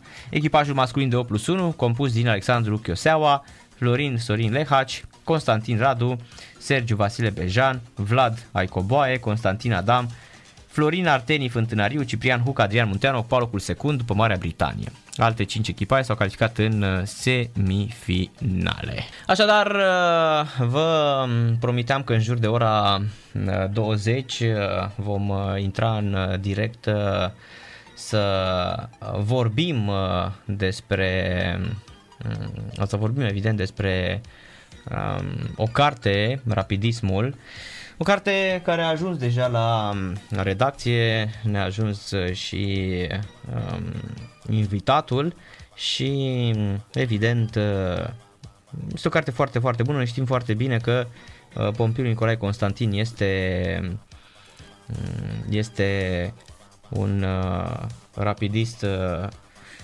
feroce, da? el este și doctor în sport și um, știm foarte bine acest lucru, l-am avut de atâtea ori, de multe ori s-a spus la emisiunea de weekend, dar nu când o făceam noi, i s-a spus uh, în toate felurile, i s-a spus uh, uh, noi de atunci glumim și Horațiu Tudor și în toate felurile i s-a spus aici la Radio la Sport FM, dar repet, nu de noi, în perioada când Sport Total și Telecom aveau o relație de parteneriat, și ne trimitea oameni în fiecare, la fiecare misiune. Și de la Telecom veneau uh, frații Constantin, cum le spuneam noi, Pompiliu și cu Mihai, fratele său, și Borchină și Dan Cioclei. Dragoș Borchină a rămas și astăzi uh, în competiție, el de atunci este, uh, Pompi vine din când în când. E bine, acum a lansat o carte la editura Pro Universitaria, istorie și studii culturale, vedem aici uh, sub ramura rapidismul, istoria unui fenomen sportiv, uh, tot din partea editurii și din partea lui Pompiliu vom oferi în timpul emisiunii și două cărți uh, cadou pentru rapidiștii pur sânge. Și um, evident sunt foarte, foarte mulți rapidiști care ne ascultă și știți acest lucru. Așadar, cred că este în acest moment, da, l-am, uh, s-a pregătit, s-a cablat, e foarte, foarte uh, bine. Salutare, salutare Pompi, ce faci? Salutare Narcis, uh, era să bine. Salut, era să salut cu Horatiu Tudor. Da, a rămas antologică Aia e genial. faza din, din acea zi. da, da. Putem să povestim pe scurt. Da? Te rog. Că am fost invitat E odată genială. când uh, erau, uh, erau moderatori, uh, doi colegi uh, care mm, erau mai rar la, la radio, nu știu, aveți un part- parteneriat atunci cu Fanatic sau nu știu exact care a fost... uh, Nu, nu, nu, erau chiar, nu era parteneriatul, erau chiar uh, aduși de Marius Mitran, uh, Mhm. uh, cum îi spune, uh, Cristi Coste și Joxeru. Cu... Nu, Cristi Coste nu era, pe Cristi Coste îl cunoșteam bine, erau, erau alți doi băieți. Da, Uh, știu, atunci da. Da, Da, da. A, da, da. Exact. da. Da, și uh, am fost invitat atunci uh, pentru că era acel parteneriat cu uh, Telecom Sport. Și într-adevăr uh, am stat, cred că, nu știu, vreo două ore uh, de vorbă. La început le-am spus cum, uh, cum mă cheamă pentru că nu ne cunoșteam, m-am prezentat și uh, când am intrat în direct, uh, prima dată mi-au spus, uh, cred că Horațiu Tudor, a doua oară mi-au spus uh, uh, că luam pauze din 20, în 20 de minute sau o jumătate, jumătate de oră. Prima dată le-am atras atenția, zic, uite, ai, ai greșit, mă cheamă așa. Uh-huh. Uh, A doua oară, bun, am revenit în direct, uh, suntem uh, alături de, nu mai știu exact, alt, alt nume oricum, uh, Ovidiu și nu mai știu cum. Iarăși am luat o pauză, nu le-am mai zis nimic de data asta, am intrat și a treia oară în direct și au spus un al treilea nume. deci au fost trei nume diferite pe care, pe care mi le-au spus și, uh, și la sfârșit uh, uh, unul dintre colegi uh, vine la mine și, și spune așa, a, cred că te-am, uh, te-am confundat, uh, uh, Horațiu Sima. și da, asta... Sau și Horațiu Tudor și Horațiu Sima. Da, oricum n-au, n-au nimerit în uh, niciun fel. Asta a fost, a fost amuzant și nu m-ar fi crezut nimeni dacă nu s-ar fi păstrat acele înregistrări. Uh, nu m-ar fi crezut nimeni dacă povesteam că uh, a derulat, totul s-a derulat așa. Da, uh, o amintire Și am, amuzantă. am rămas da, de atunci tot timpul când uh, eu când văd uh, fotografii de la meciurile de pe Telecom sau de pe Luc pe care le comentează Pompiliu, tot timpul te salut Horațiu Tudor. Horațiu Tudor fiind de altfel și un reporter uh, de monden, da? Da, da, ok. Pompiliu, nu ești la prima carte, da? Uh, Tu ai mai bine, scris. e prima, e prima de autor uh, singur, să spun așa, individual, Mhm. așa, da, mai am capitole în tot felul de, de cărți uh, legate de istoria sportului, pentru că eu la de formație sunt istoric și, și predau istoria sportului la Universitatea de Educație Fizică și Sport, Uh-huh. dar asta este prima de, de autor propriu și cu siguranță nu va fi nici ultima. Vine în uh, urma, hai să spunem, uh, pasiunii pe care o ai pentru această echipă, pentru că, uh, până la urmă, trebuie să recunoaștem că toți jurnaliștii încep această meserie având o um, dragoste pentru fotbal și mai ales pentru o echipă de, de fotbal. Dar nu știu dacă neapărat uh, din pasiune, pentru că eu Așa? pe Giulești uh, m-am dus pentru prima dată când uh, m, eram uh, jurnalist. Adică Mhm. cred că aveam 19 ani, 20 de ani când eram la uh, Total Sport FM, pentru că acolo mi-am început cariera de jurnalist și am început ca m, redactor, reporter, mă rog, făceam mai multe la vremea respectivă și așa am ajuns pentru prima dată în, în Giulești. Și n-ai cum să nu fii uh, fermecat de ceea ce se întâmplă în Giulești, mai ales în momentul în care, ca jurnalist, uh, stai pe teren de obicei, pentru că așa alegeam să stau pe teren, pentru că trebuia să și fotografiez, era, era multitasking la vremea rece- respectivă și te, te fascinează, evident, uh, lucrul ăsta. Uh, Totodată, trebuie spus că uh, în anul 3 de facultate, când a trebuit să mă orientez să-mi fac o lucrare de licență, profesoara cu care lucram și care are și câteva rânduri în această, în această carte pe final, ea e una dintre cele care au citit cartea și uh, spune câte ceva despre, despre această carte, o profesoară cu care am uh, colaborat uh, foarte mult pe urmă și la masterat și la doctorat, doamna uh, Mirela Luminița Murgescu de la Universitatea din București. Uh, ea m-a întrebat uh, despre ce vreau să fac uh, și am spus că aș face ceva pe istoria sportului. Ok, pe istoria sportului, pe istoria sportului, dar ce anume? Și prima dată m-am gândit la ceva despre oină ca sport național, pentru că puțină lume știe despre asta și zice, de ce nu faci tu despre o echipă de fotbal, despre galerii, că e interesant, cu siguranță uh, poți să faci și interviuri cu oamenii respectivi. Și a început să-mi povestească despre tatăl ei care era rapidist și care o ducea la meciuri. Eu mergând deja de mai multe ori uh, în calitate de jurnalist la, la meciurile rapidului, am zis, a, pare interesant, mai ales dacă aș putea să, să intru în legătură cu, cu oamenii ăștia, de ce nu? E, și așa, de fapt, a pornit ideea și iată că după 13 ani, practic, uh, apare și o carte de la ideea respectivă. Um, de la, această, de la această discuție, pe urmă a fost o lucrare de licență în care eu am analizat mai degrabă anii 50-60 ai, uh, ai Rapidului și momentul în care au apărut echipele Dinamo și Steaua și cum mulți dintre suporterii echipelor desfințate atunci în, în primii ani ai comunismului, Carmen, uh-huh. Maccabi și așa mai departe, s-au orientat către Ciocanu. exact, s-au orientat uh-huh. către Rapid.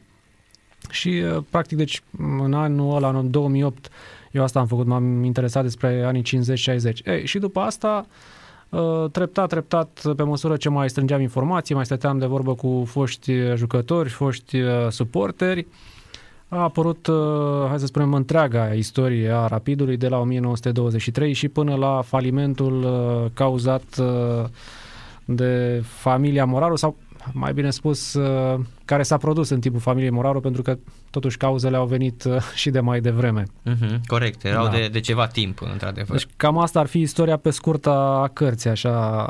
Și evident că atâta vreme cât te ocupi 10-13 ani de, de istoria unui club, te și atașezi cumva de ceea ce s-a întâmplat, de anumite idei uh, pe care oamenii ăștia le-au, uh, le-au promovat.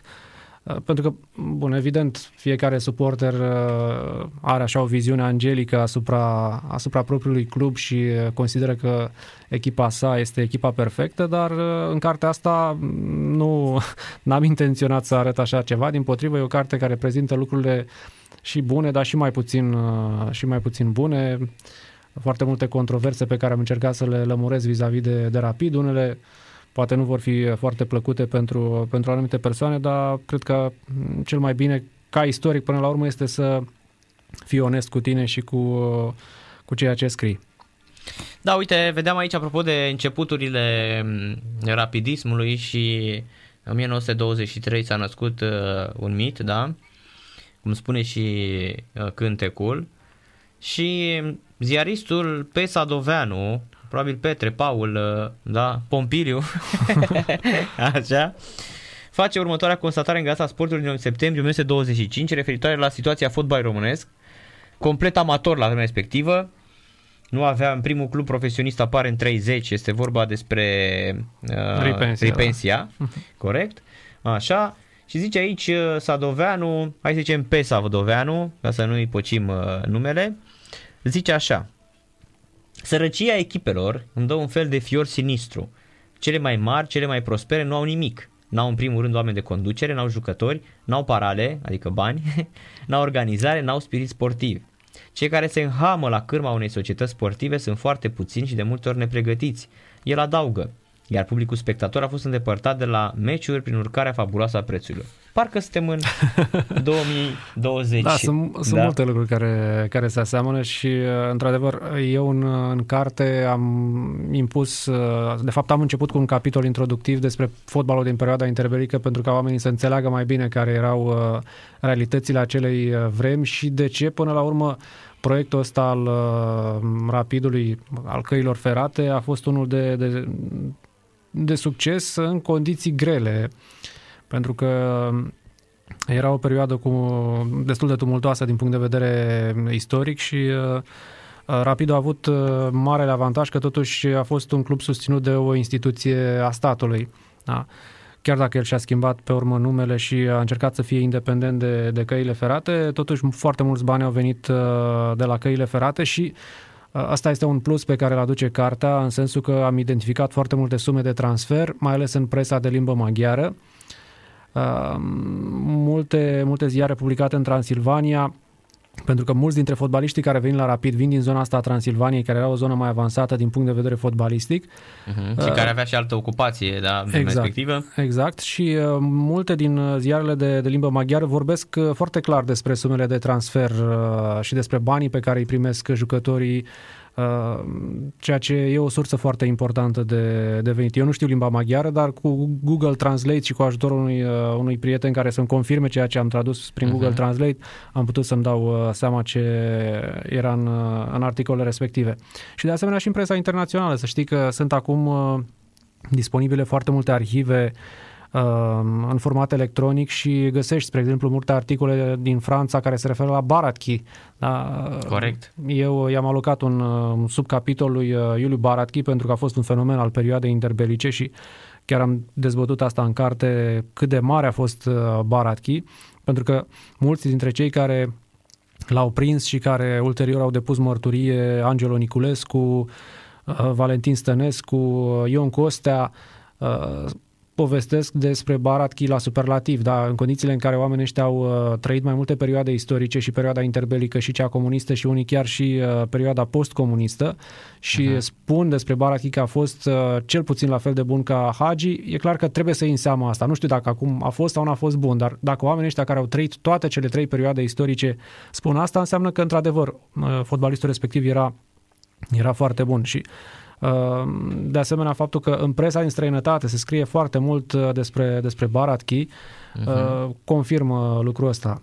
Uh, și, iarăși, în carte oamenii vor putea citi despre uh, toată această tevatură care a fost în jurul transferului lui Baratki, pentru că el putea să ajungă în Franța, la Lille, a ajuns acolo, s-a întors, mă rog, sunt foarte multe povești da, pe care le-am găsit.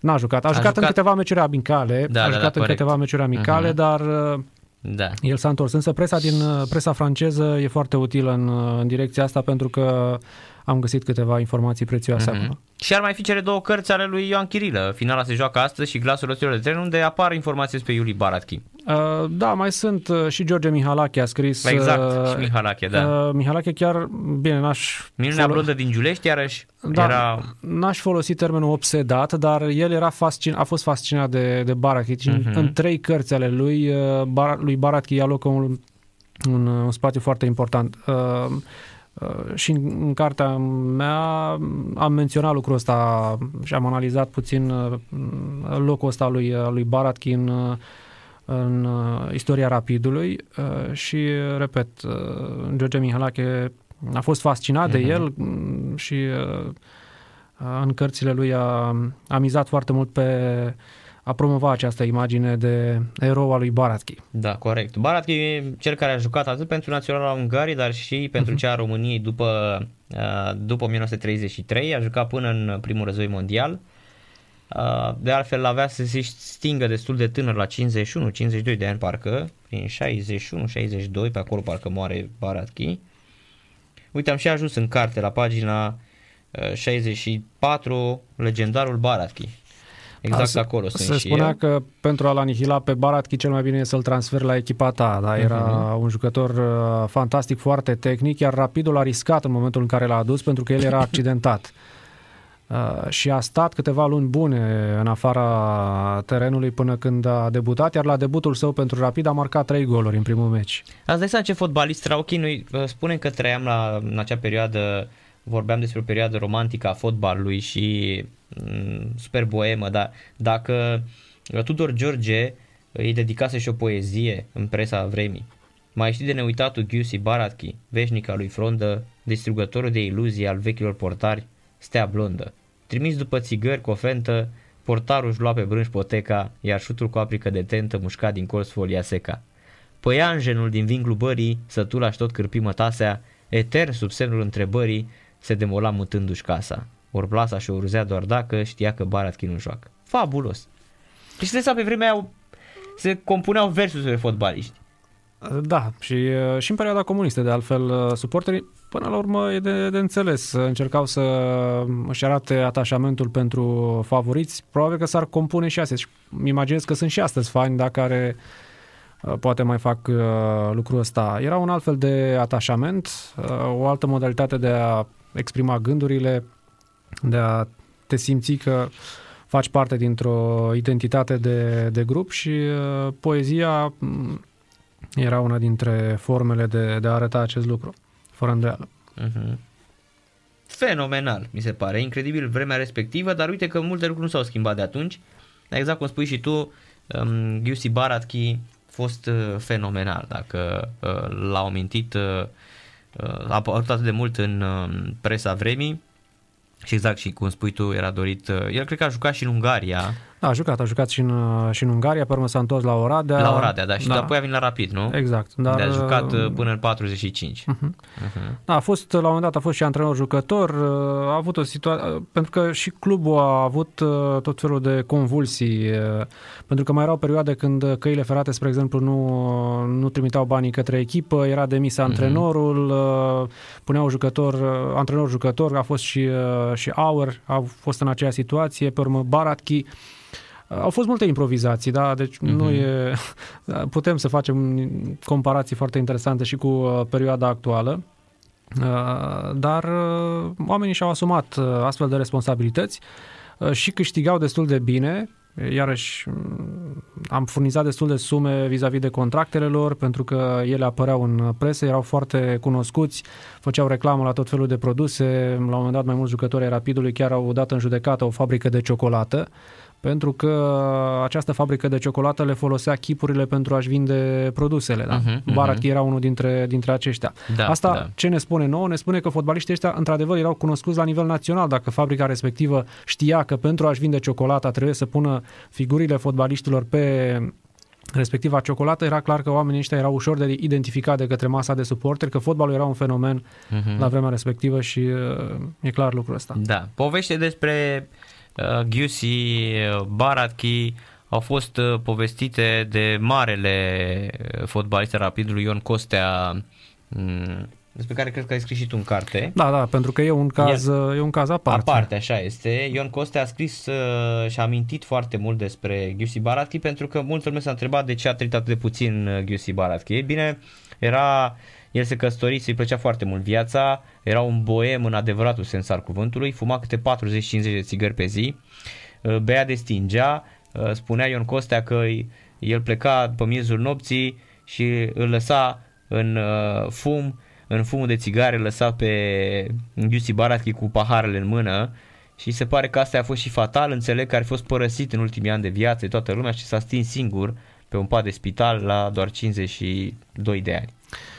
Da, genul acesta de, de sfârșit de viață, să spunem așa, alimentează și mai mult uh, miturile fotbaliștilor. Corect, cum corect. Este, cum e cazul și lui- al lui Dan Coe, da? Mhm, Despre al mhm. cărui sfârșit iarăși... Uh, Sunt o grămadă de sunt teorii ale foarte multe conspirației. teorii, da, și Mhm, asta mhm. iarăși e un lucru despre care am discutat în, în carte, moartea lui Dan Coe, despre, și am încercat să iau cât mai multe puncte de vedere, adică și foștii lui uh, cu echipieri, varianta oficială și atunci când ai atât de multe variante, evident că nu poate decât să crească mitul ăsta al, al fotbalistului, cu atât mai mult cu cât tatălui uh, Dan Coe, Duce Coe, fusese uh, anticomunist convins, chiar fusese și la închisoare Mhm. și uh, Da, era deținut uh, da, era deținut politic. Politic, corect. am, am apucat să studiez dosarul lui de securitate și uh, bun, e clar că avea o poziție uh, de opoziție față de, de regimul comunist și fără îndoială că Dan Coe știa lucrul ăsta, adică ei discutau constant și poate că asta l-a și determinat pe el să se orienteze către Rapid, care deja la vremea respectivă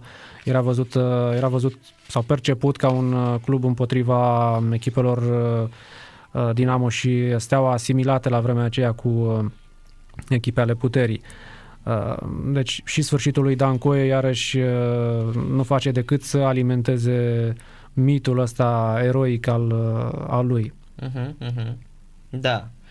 Undeva pe, spre finalul cărții, am văzut că ai scris aici moartea lui Dan Coe, este un uh, este chiar un uh, capitol sau un subcapitol mai exact uh, care aduce chiar uh, acea veste turburătoare în locuința sa din Köln că s-ar fi sinucis, uh, iar alții spun că n-avea cum să se sinucidă și așa mai departe. Sunt foarte, foarte multe ipoteze când uh, s-a dat știrea, în special cei de la Europa Liberă. Uite, chiar o să îl întreb mâine pe, pe Mihai Rusu, pentru că el era la Europa Liberă atunci în 80, cred că el a, citit, a dat și știrea pe post și Da, el, poate cine știe, o să ne spună mai multe. Da, deși- pentru că la una din variantele furnizate de foștii coechipieri ai lui uh, Dan Coe este asta, că el ar fi vorbit la Uh, la Europa Liberă, dar totodată nu putem să nu ne întrebăm din moment ce alți oameni, uh, poate mai cunoscuți decât Dan Coe, care au vorbit la Europa Liberă, n-au pățit uh, nimic, da. Monica Lovinescu și așa mai departe, dar scriitori consacrați, Doina Cornea. dizidenți, exact, Doina da, Cornea. Adică Doina Cornea ea era și în țară, adică nu era fugită, știi? Exact, din moment ce ei n-au avut nimic de, de suferit, de ce ar fi avut Dan Coe, dar, repet, asta face parte până la urmă din enigma uh-huh. sfârșitului de viață al lui, uh, al lui Dancoe. Altfel, un jucător uh, remarcabil, ca mulți alții uh, care au trecut prin Giulești. Da, el care s-a stins și mai devreme, doar, doar 40 de ani a murit și care a jucat mult și pentru echipa României. Da, da, da, a jucat, a jucat mult. Era cu pârcălab în generație. Eusebio l-a, uh-huh, l-a lăudat uh-huh. după un meci România-Portugalia și a spus că Uh, bun, l-a apreciat pe, pe Dan Coe. Uh, Când i-au zis uh, cei din presa portugheză, i-au spus lui Pârcălap săgeata Carpaților, parcă. Da, da. Pentru sunt, viteză. Exact. Uh-huh. Da, a fost o generație foarte bună aceea, ca dovadă că și Rapidu a și câștigat titlul în, în perioada aia, perioada de liberalizare, să spunem, a comunismului, când Bun, era com- un comunism mai blând, să spunem, în 65, 71, 72, perioada asta de început a lui uh, Nicolae Ceaușescu, când uh-huh. de altfel și Petrolul a câștigat campionatul uh, Rapidul. Da, a, fost, a fost o perioadă mai uh, relaxată. Um, și cumva, bun, asta a fost și meritul al lui uh, Valentin Stănescu, Emeric Vogel, care iarăși era un tip, un tip despre care se vorbește puțin, dar care a contat foarte mult în uh, construcția acelei echipe a Rapidului uh, și care considera că mm, inovația tehnică a Rapidului a ajutat echipa să câștige campionatul în, în acea perioadă. Da, sunt, sunt multe lucruri interesante vis-a-vis de, de perioada asta comunistă și cred că până la urmă noutatea cărții uh, vine și din faptul că foarte multe din uh, informații, din documente vin dinspre arhivele securității, de la arhivele naționale, chiar din arhivele federației care nu se află culmea la Federația Română de Fotbal, se află la MTS. Mhm, da. O carte foarte... Să știi că eu acum sunt pe final, uh, am vrut astăzi, m-am gândit să scriu uh, un editorial în GSP despre Nadia Securitatea, uh-huh. a lui este Jerero Laru. Uh-huh. Știi ce? Eu, eu am înțeles, uh, înțeleg foarte multe lucruri, da? Uh, la fel ca tine și eu sunt... Uh, Uh, și eu am terminat tot istoria, jurnalismul și istoria, dar nu am uh, nu am mers mai departe, uite cum faci tu, dacă ești profesor universitar, ești doctor în, uh, în, uh, în sport uh, șampion.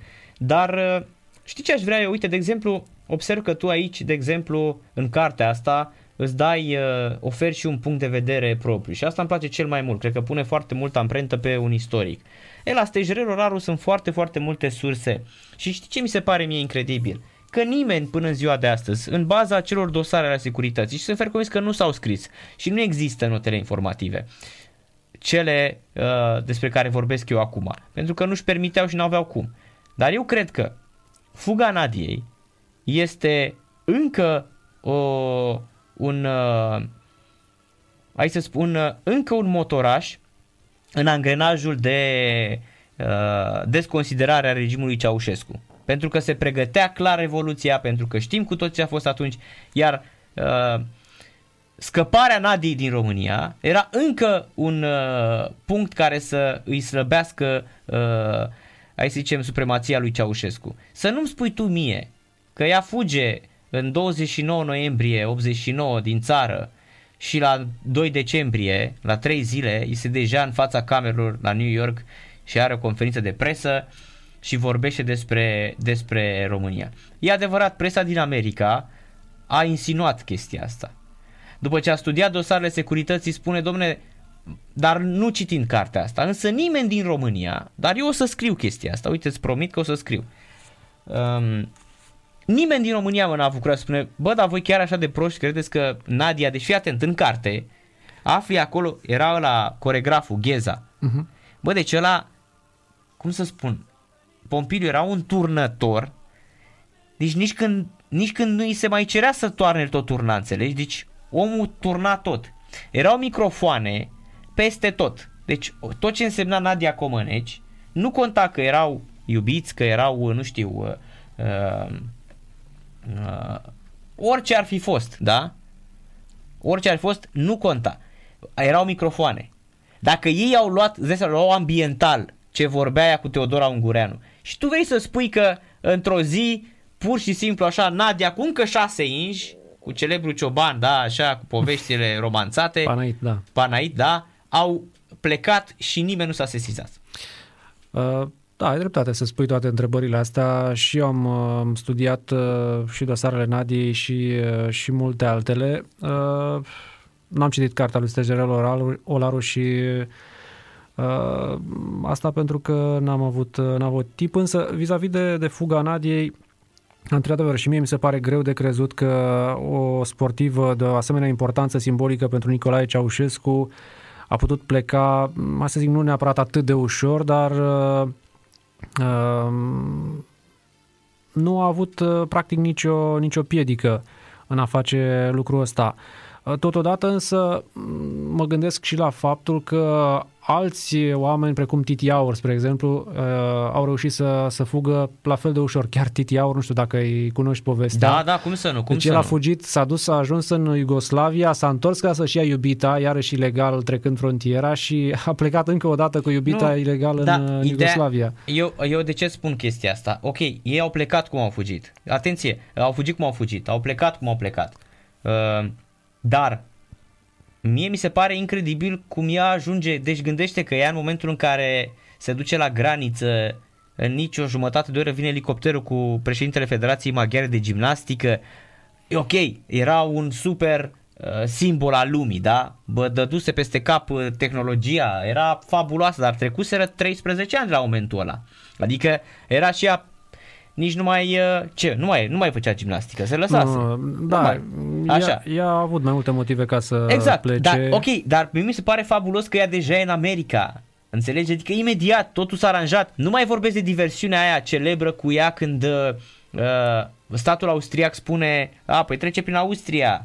Ca să, că, uh, e o diversiune pe care Teodora Ungureanu, care era la Grenoble în Franța, o aruncă presei ceva de genul uh, e în Elveția și se duce spre Elveția sau ceva de genul ăsta și austriecii spun, păi n-are cum, că trebuie să treacă pe la noi dacă merge în Elveția și dacă trece pe la noi, noi o vom returna statului român pentru că asta este procedura în condițiile în care uh, ea deja era în avionul spre America.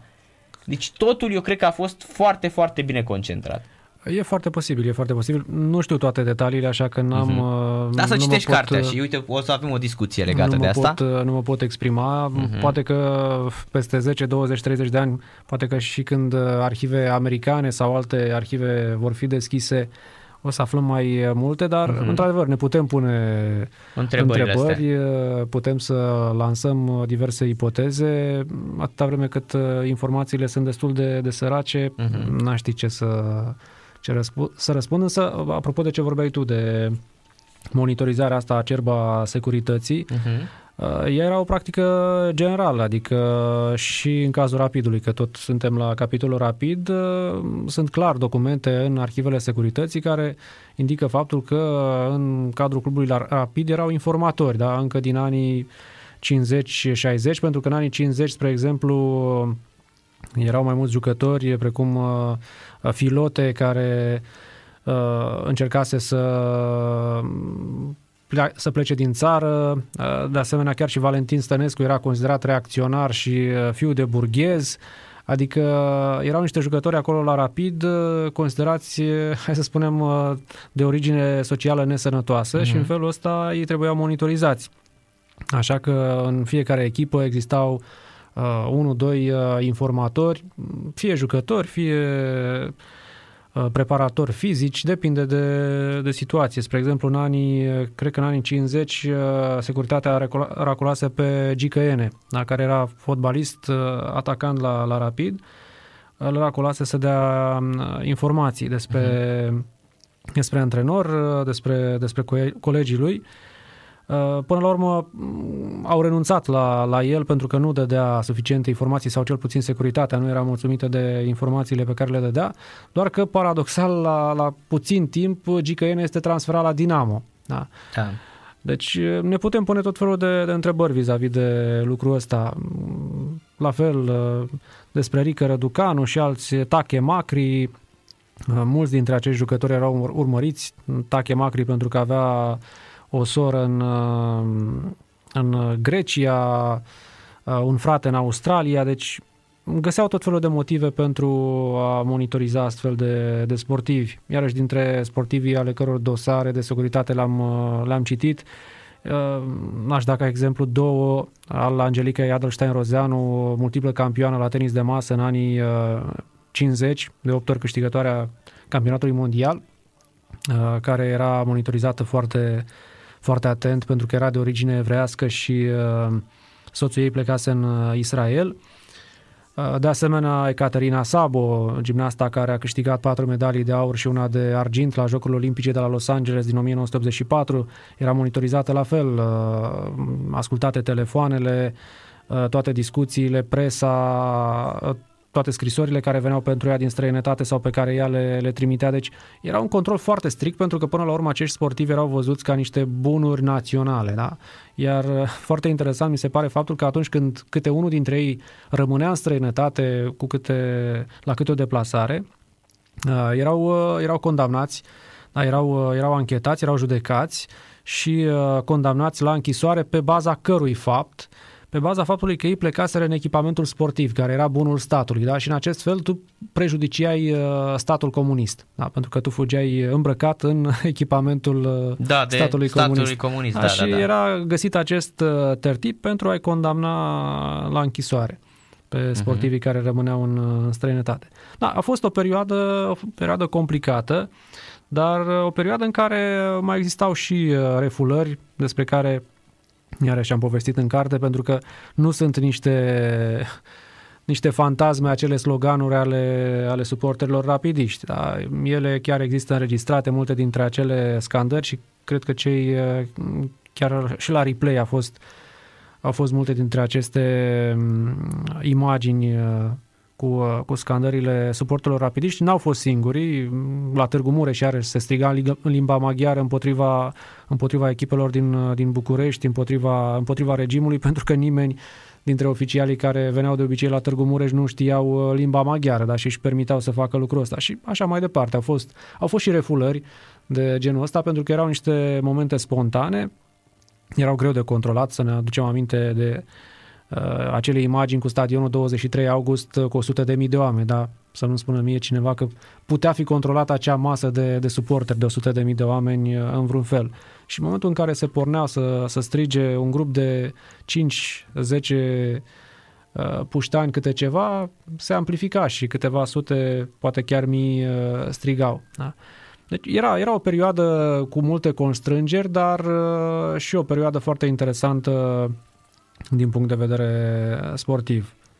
Uh-huh.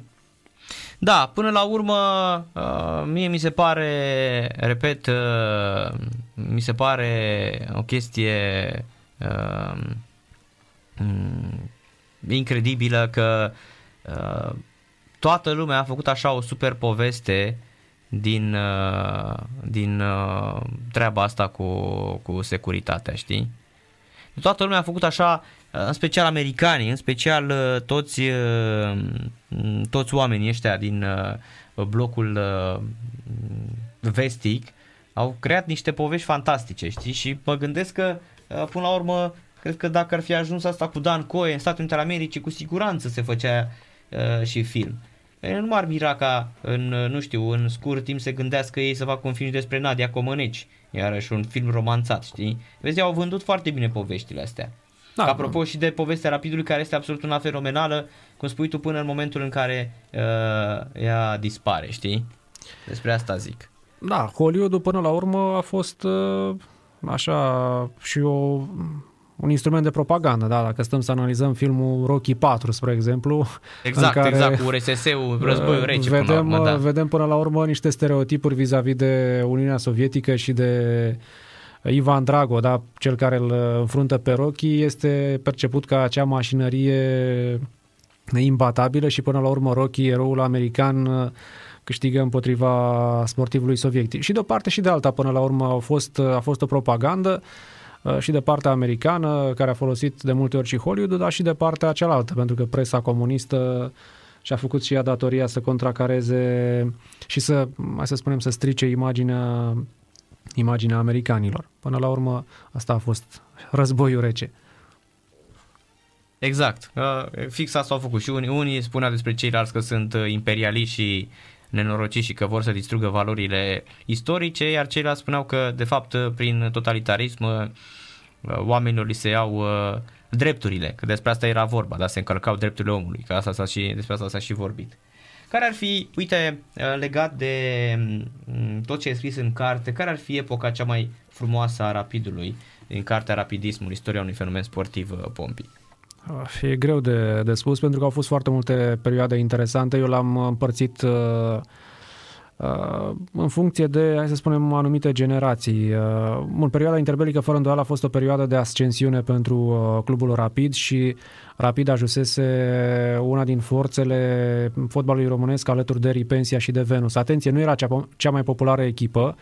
Uh, Ripensia și Venus erau mai populare Însă Rapid uh-huh. devine foarte populară și cea mai populară echipă din, din România, pot spune asta cu certitudine, în anii 50, 60, 70, pentru că venind regimul comunist dispar foarte multe dintre echipele pe care le-am amintit și mulți dintre acești uh, suporteri pe care de altfel i-am și intervievat, suporteri de la Carmen, de la Maccabi, uh, vin spre Rapid, da? pentru că era singura echipă cu care ei se mai puteau identifica, pe care o urmăriseră în perioada interbelică și uh, cu care aveau uh, câte ceva în comun, să spunem. Ei, și uh, astfel că în anii 50, 60, 70, fără îndoială Rapid este cea mai populară echipă din, din România. Doar că în acea perioadă, în acea perioadă și Dinamo și Steaua încep să facă performanțe uh, și asta cumva le ajută să acapareze uh, foarte mulți uh, susținători. Da? Și deja din anii 70-80 Dinamo și Steaua preiau rolul acesta de echipe mai populare, în condițiile în care, evident, uh, și Rapid uh, merge în divizia B. Uh, mie mi se pare că toate perioadele sunt, sunt interesante, adică, spre exemplu, anii 72-89, cărora le-am alocat un, un capitol special, deși sunt ani în care Rapid stă multă vreme în, în divizia B, asta nu face decât să unească și mai mult uh, suporterismul rapidist, da? pentru că până la urmă când ne referim la rapidism, termenul pe care l-am folosit eu în titlul cărții, uh, rapidismul ce înseamnă? Înseamnă pe de o parte suporterismul rapidist, înseamnă parcursul echipei de fotbal, dar și al celorlalte secții, pentru că ele nu sunt uh, neglijate în această carte și uh, am explicat faptul că, cel puțin în perioada comunistă, Uh, fotbaliștii mergeau la meciurile de handbal, uh, voleibaliștii și basketbaliștii mergeau unii la meciurile celorlalți, se antrenau împreună, spre exemplu, fotbaliștii se antrenau deseori cu poloiștii, uh-huh. deci făceau antrenamente la, la bazin și era o unitate mult mai mare.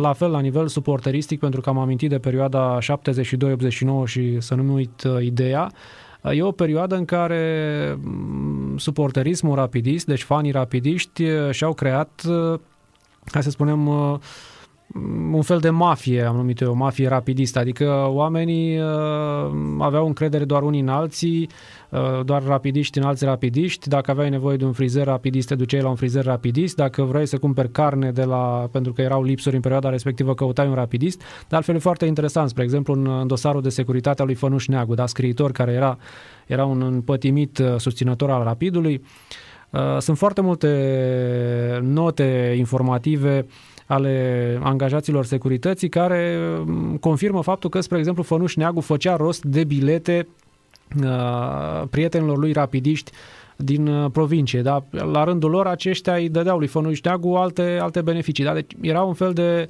un fel de comerț uh, subteran care a funcționat în perioada comunistă, iar pentru rapidiști, uh, principalul, uh, hai să spunem, uh, principala calitatea celui pe care îl căutau pentru a face acest uh, comerț subteran era de a fi și el uh, rapidist, da, pentru că aveau mai multă încredere. Până la urmă, încrederea asta venea din faptul că ei se vedeau uh, etapă de etapă pe stadion.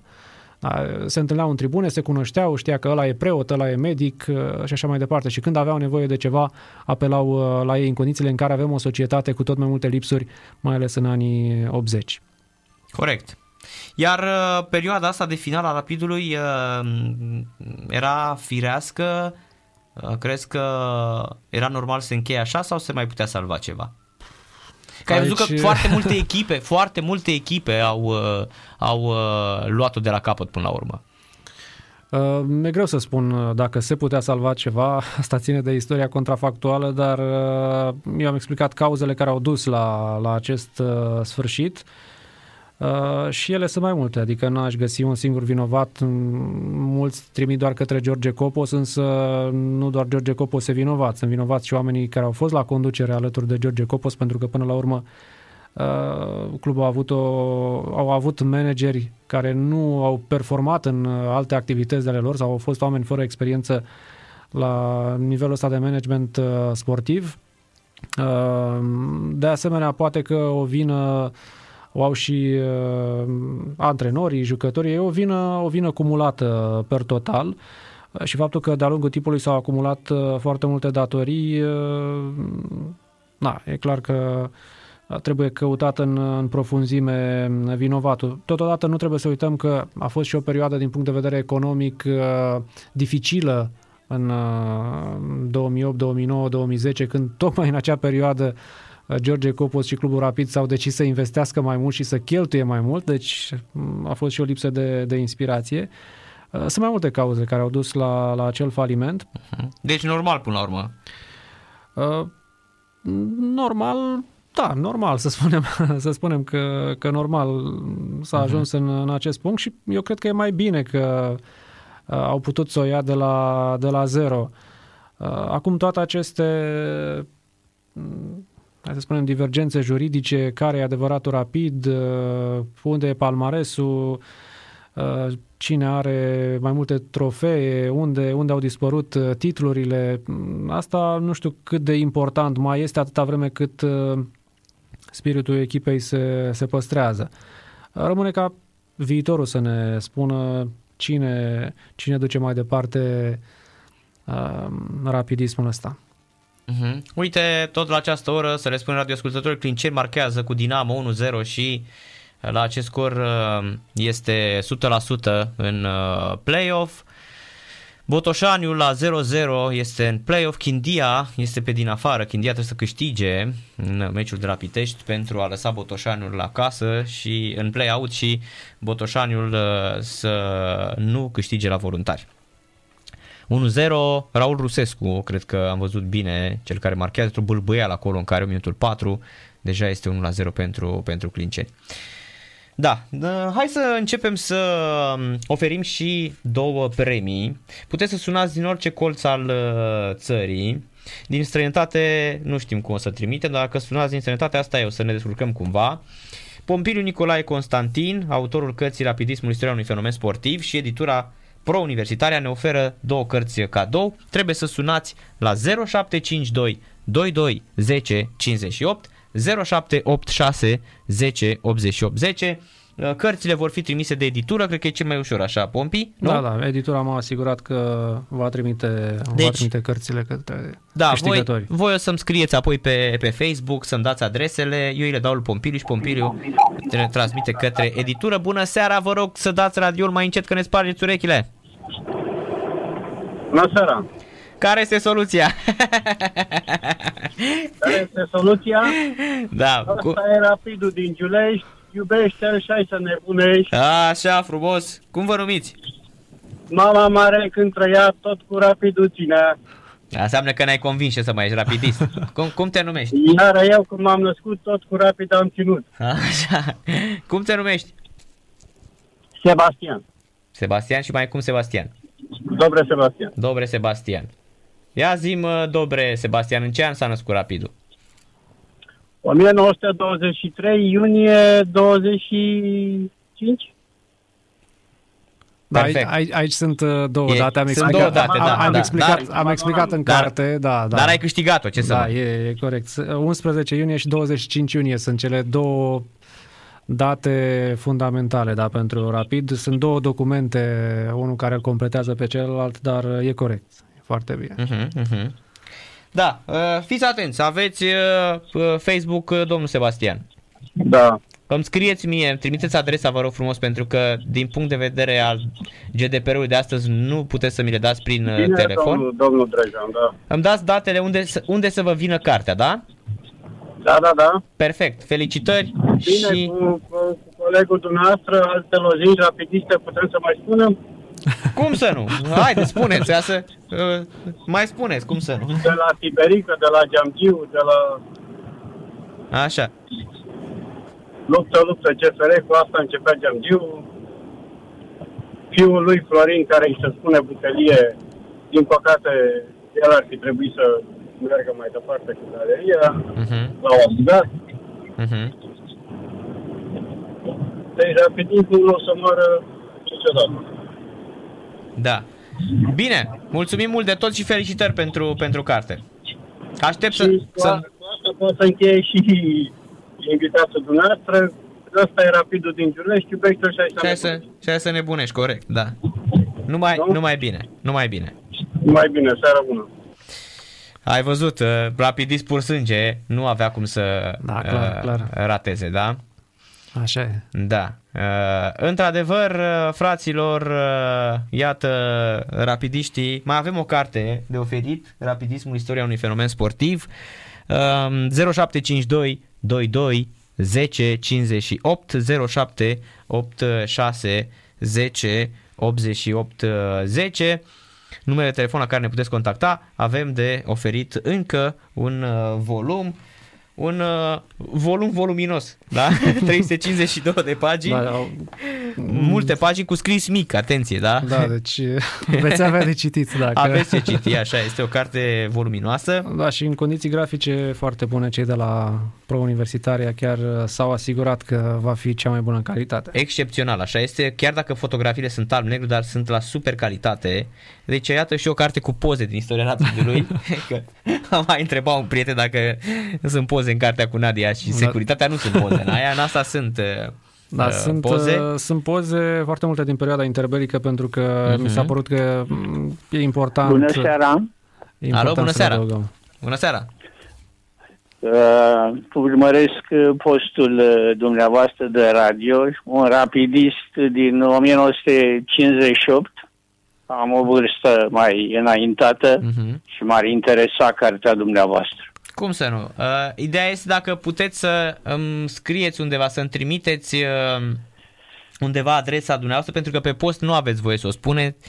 E, sunt uh, no- noile uh, reguli uh, ale, cum îi spune, ale GDPR-ului și așa mai Narcis, departe. cred că poți să iei o pauză. un Domnule- minut, Da, că- da, o să iau eu, Dejan, o să iau eu o Îmi pauză. pare rău, n-am decât această posibilitate. Ok, rămâneți, nu am uh, stați o clipă. calculator decât Am acest înțeles. telefon mobil. Ok, st- uh, nu nicio problemă, o să, o, să, o să pun eu un pic de muzică mai sus și o să-mi dictați dumneavoastră uh, adresa, da? Ca să, Da, să nu fie o problemă. Dar să răspundeți și nouă la întrebare. Uh, da. ia spuneți-mi, uh, din ce an ați zis că sunteți suporter rapidist?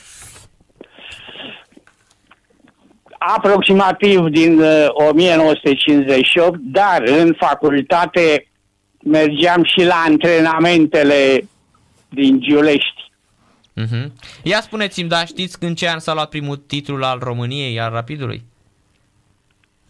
Uh, primul titlu, cred că în 1967, Da, cu bravo. Petrolul Ploiești. Bravo, felicitări!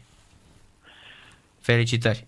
E, e o echipă iubită și la Roșiorii, de vede de unde eu am făcut, uh, unde am studiat, am terminat liceul. Da, Mhm. asta e un, uh, un lucru interesant, că am explicat uh, că până la urmă nucleul ăsta de, de suporteri a venit dinspre căile ferate și căile ferate aveau foarte multe centre din astea importante, inclusiv la Roșiorii de Vede. Într-adevăr, uh, era un centru important de rapidiști acolo. Uh-huh, Știu, știu, pentru că abia intrase în uh, divizia B o echipă din, care se chema CFR Roșiori, a intrat în urma unui baraj.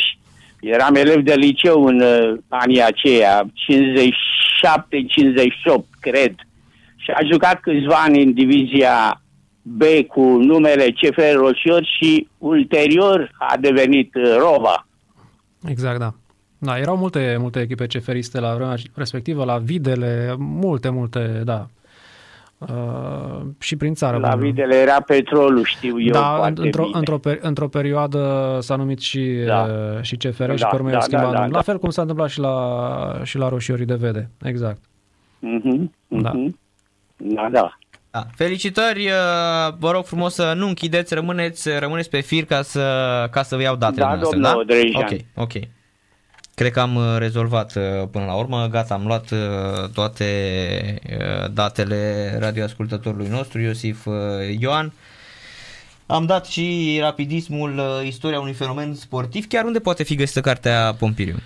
Cartea poate fi găsită pe site-urile editurii în primul rând, deci pe Pro Universitaria, de asemenea pe ujmag.ro care este site-ul întregului grup editorial Universul Juridic, însă va fi, va fi difuzată și în librăriile din țară, deci astăzi știi că au plecat către foarte multe librării pe care cu siguranță le cunoașteți, deci cei de la editură m-au asigurat că va fi cam în toate librăriile posibile din, uh-huh. din țară pentru că s-au tipărit într-o primă fază 3000 de exemplare, dar mm, cred că se va, se va suplimenta numărul. Uh, și de asemenea știu că editura pro-universitaria a semnat un uh, acord cu clubul Rapid din Liga a doua și uh, clubul va comercializa prin intermediul magazinului său online și pe urmă probabil că și magazinul fizic. Din moment ce se va deschide stadionul Giulești, cartea va fi disponibilă și acolo, îmi imaginez, dacă vor mai rămâne exemplare. Da, cred că dacă se vor epuiza, vor mai fi publicate, va fi scoasă o a doua ediție și așa mai departe. Deci uh, se va, se va găsi. Cel mai simplu este, v-am spus, pe site-ul, uh, pe site-ul editorii, acolo aveți și reducere de 10% din câte știu. Uh, carta, prețul cărții este de 50 de lei, deci cu reducere de 50% e 45 de lei pe, pe site-ul sau pe site-urile editurii, fie pro-universitaria, fie uh-huh. universul juridic. Uh, da, deci va fi, va fi găsit, va fi găsibilă. Și cu siguranță cred că va fi și uh, interesată nu doar pentru rapidiști, cred că și pentru cei care mm, iubesc sportul și fotbalul în general, cred că o să le, o să le placă pentru că, v-am spus, nu e o carte uh, elogioasă la adresa rapidului cum poate s-ar, s-ar aștepta oamenii, pur și simplu e o analiză a istoriei acestui, acestui club, uh, multe documente inedite. Eu cred că e, e utilă și pentru oamenii care nu țin neapărat cu rapidul sau va fi interesantă și pentru, pentru aceștia. Uh-huh, uh-huh. Da, până la urmă, uitându-mă la mm, uitându-mă la carte, mm, citind așa, răsfoind din ea, evident că o să o citesc ca de fiecare dată cum fac toate uh, cărțile sportive. Dar țin minte că mm, pe la începuturile, uh, când veneai tu la radio la Sport Total FM, mi-ai uh, recomandat o carte excepțională mm, a unui americano-grec cum îi spunea? Abandonații? Abandonația lui Tsuliadis. Tsuliadis. Exact. Da. Așa, excepțională carte, doamne cât mi-a plăcut. Uh, practic omul ăla s-a dus pe poveste și a aflat ceva absolut incredibil, da? Asta mi se pare genial. Tim Tsuliadis, da. Da, da, Tsuliadis, Tim Tsuliadis, exact, americano-grec, cu perioada de propagandă da, cu sputnicii din, uh, din America, cei care spuneau în perioada de prohibiție mergeți în Rusia pentru că acolo e tărâmul făgăduinței. și, și plecau săracii să... au ajuns în, în gulag. Da. Exact, plecau să, oamenii uh, plecau acolo să muncească, să îi învețe baseball pe ruși uh-huh. și uh, erau băgați în gulagul lui Stalin. 3 la 0 pentru Clinceni în doar 15 minute, îi calcă în picioare Uh, Clinceniul. 0-3, da. Rusescu, Cordea și mai devreme a marcat Thibaut Moulin, francezul venit de la Xanti și de la Caragiuc la Pau Salonic, 3 la 0 în acest uh, moment. Da. Că toți suntem la capitolul recomandări, uite, pot să-ți mai recomand ceva, o carte care mie mi s-a părut fascinantă, e în, uh, în șase volume și pentru oamenii care ne ascultă de altfel, o recomandare uh-huh. nu este de sport sau istorie sportivă, este de literatură. Da, e un tip uh, foarte, foarte bun. Uh, un norvegian pe numele lui Karl Ove Knausgaard. Da, care- Knausgaard are excepțional povestea mea. Șase volume. Șapte sunt de fapt. Uh, Dar șase au apărut în limba română.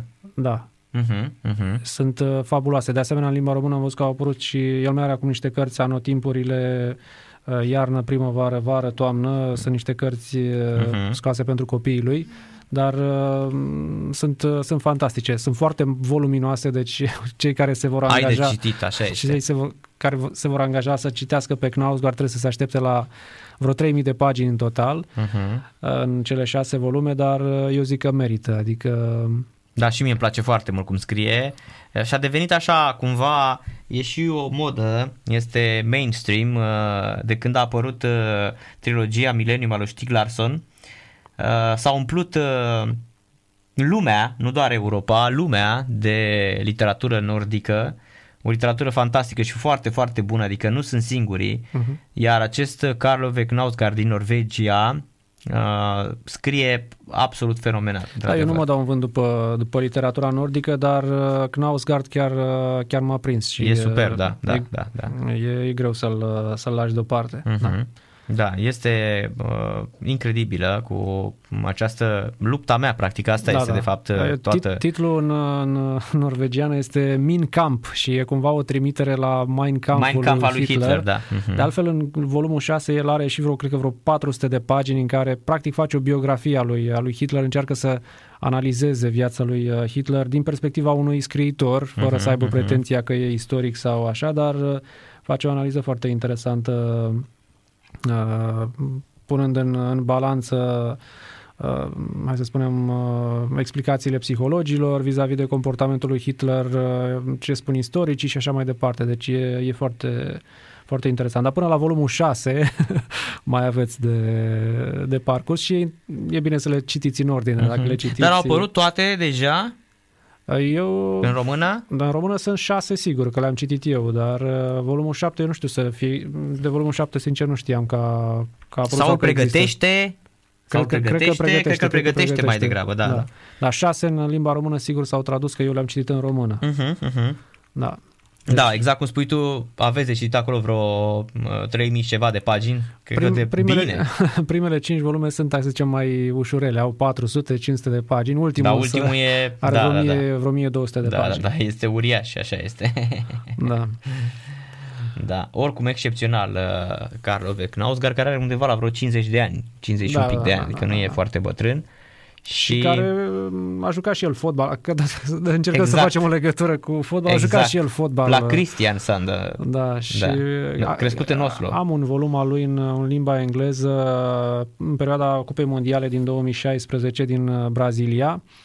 Uh, A corespondat cu un uh, alt uh, jurnalist și scriitor, uh, cred că este danez, și au, au un volum de scrisori. În timpul Cupei Mondiale își scriu scrisori, pentru că amicul lui este în Brazilia la Cupa Mondială și uh, îi povestește lui Knausgaard uh, ce trăiește acolo, da? cât de exuberanți sunt brazilienii, cum vede el meciurile și Knausgaard din uh, canapeaua lui din Suedia, pentru că el a stat o bună perioadă în Suedia, îi, uh, încearcă să-i povestească cum vede el meciurile din, uh, din Suedia din fața televizorului și uh, e foarte interesant să urmărești cum doi scriitori, practic, analizează meciurile de fotbal de la Cupa Mondială din 2016.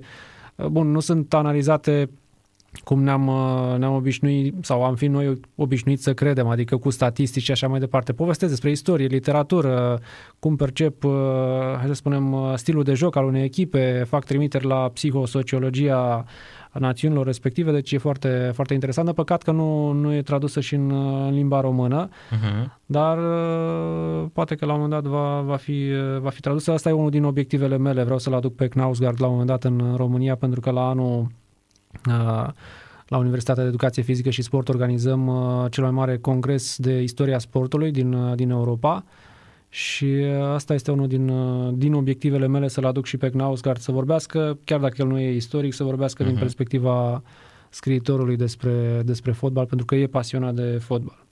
Da, uite, ne întreabă radioascultătorii dacă um, dacă se poate trimite și în Statele Unite ale Americii. Uh, Da, se poate trimite, dar, se poate, dar da. cel mai bine în condițiile astea este să faceți uh, comandă direct pe site-ul uh, Mhm. editurii. Am, am mai fost, au mai fost întrebări de, de genul ăsta de la oameni din, uh, din străinătate care au și comandat-o, doar că vă va costa în mod clar mai mult. Uh-huh. Dar se poate trimite cu siguranță. Da, e și cost în- suplimentar, corect. Da, dar Mhm, uh-huh, sigur, mhm. uh-huh. sigur se poate, se poate trimite. Da.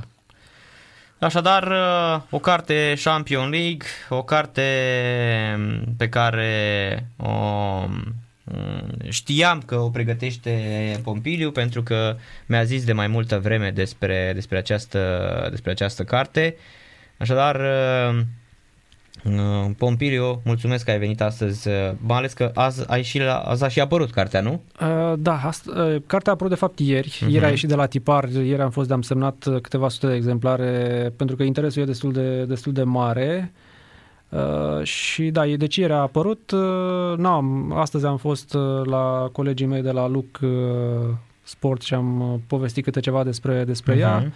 Și uh, acum am venit la tine, deci uh, așa cum ți-am spus, astăzi a plecat și spre librării în țară, deci probabil că va mai dura una, două, trei zile. De săptămâna viitoare însă cred că va putea fi uh, găsită prin, uh, prin librării în, uh, în țară și mă gândesc că și pe alte site-uri va fi disponibilă, deci mm, editura chiar este preocupată să să-i ofere o vizibilitate foarte, foarte bună. Da, și chiar ar merita, pentru că, iată, um, despre literatura sportivă um, a scris foarte, foarte puțin în, uh, la noi la, în România uh, și mie îmi pare foarte, foarte rău pentru că, uite, de exemplu, vreo patru ani m-am rugat de Ilie Bala să, să, să-i culeg memoriile. Și a spus, la un moment dat chiar i-am spus, domnul Balaj, dacă mă supărați, dar nu mai găsesc emisiunea aia când a stat cu mine și cu Dragoș Borchină, record. 4 ore și 48 de minute, 5 ore, deci 5 ore nu s-a ridicat de pe scaun. Deci a fost ca o, un audiobook de 5 ore cu viața lui Ilie Balaș la radio la Sport Total FM. Nu, a, a, acum să fac și eu ca Horia Ivanovici. nu s-a mai făcut așa ceva în România. Să, ș- să știi, Narcis, că și eu am, am fost o singură dată într-o emisiune cu Balaci și pe urmă am mai stat m, nu foarte mult, nu atât de mult ca voi la, la discuții, dar mi s-a părut un personaj fascinant. Deci avea Excepțional. un talent de a, de a povesti uluitor. Și era creangă, i-am spus. Ion Creangă, deci povestea fabulos. Exact, exact. Da. Și mi-a rămas în minte de la el uh, următorul lucru pe care, pe care mi l-a zis la un moment dat. Dacă aș fi fost astăzi copil, n-aș fi ajuns fotbalist pentru că ai mei erau prea săraci ca să, ca să mă dea la fotbal. Superb. Da. Da, așa este. Avea un har de a povesti, păi și în emisiunea a povestit toată viața. Și toate momentele, și cu Lucescu, și cu a 83 cu Beciu cu Italia, că s-au întors obosiți, cu Benfica, că uh, unii mâncau rahat, că atunci când le dădeau pastilele le aruncau, că că le dea Lucescu nu știu pastile, ele le aruncați, pe ce să iau mă tâmpenii, nu le luam niciodată eu, de exemplu. Mm, așa. Și a povestit tot și cum crede el că pe Vișan l-au spânzurat, uh, că de fapt la Costică Ștefănescu e fer convins că nevasta l-au trăvit și de asta a murit. Deci, păi, zice, e fabuloasă emisiunea. Din păcate, tenebrele arhivelor uh, au făcut să șteargă acea emisiune. Uh, tot o caut pentru că la un moment dat ea a fost uh, audio pusă, um, a citat toată presa la vremea respectivă din ea, dar să am emisiunea aia toată cap-coadă, aia trebuie dată uh, și nu pentru că Ilie Balaș nu mai este printre noi, ci pentru că e o poveste fantastică acolo. Deci o poveste pe care o auziți chiar din gura uh, lui uh, unei legende a României. Știi că el intră aici în discuția asta între um, Hagi și Dobrin, știi? Exact, da, da. da. Capitolul de cei mai mari fotbaliști ai României. A fost un fotbalist uh, fabulos, într-adevăr.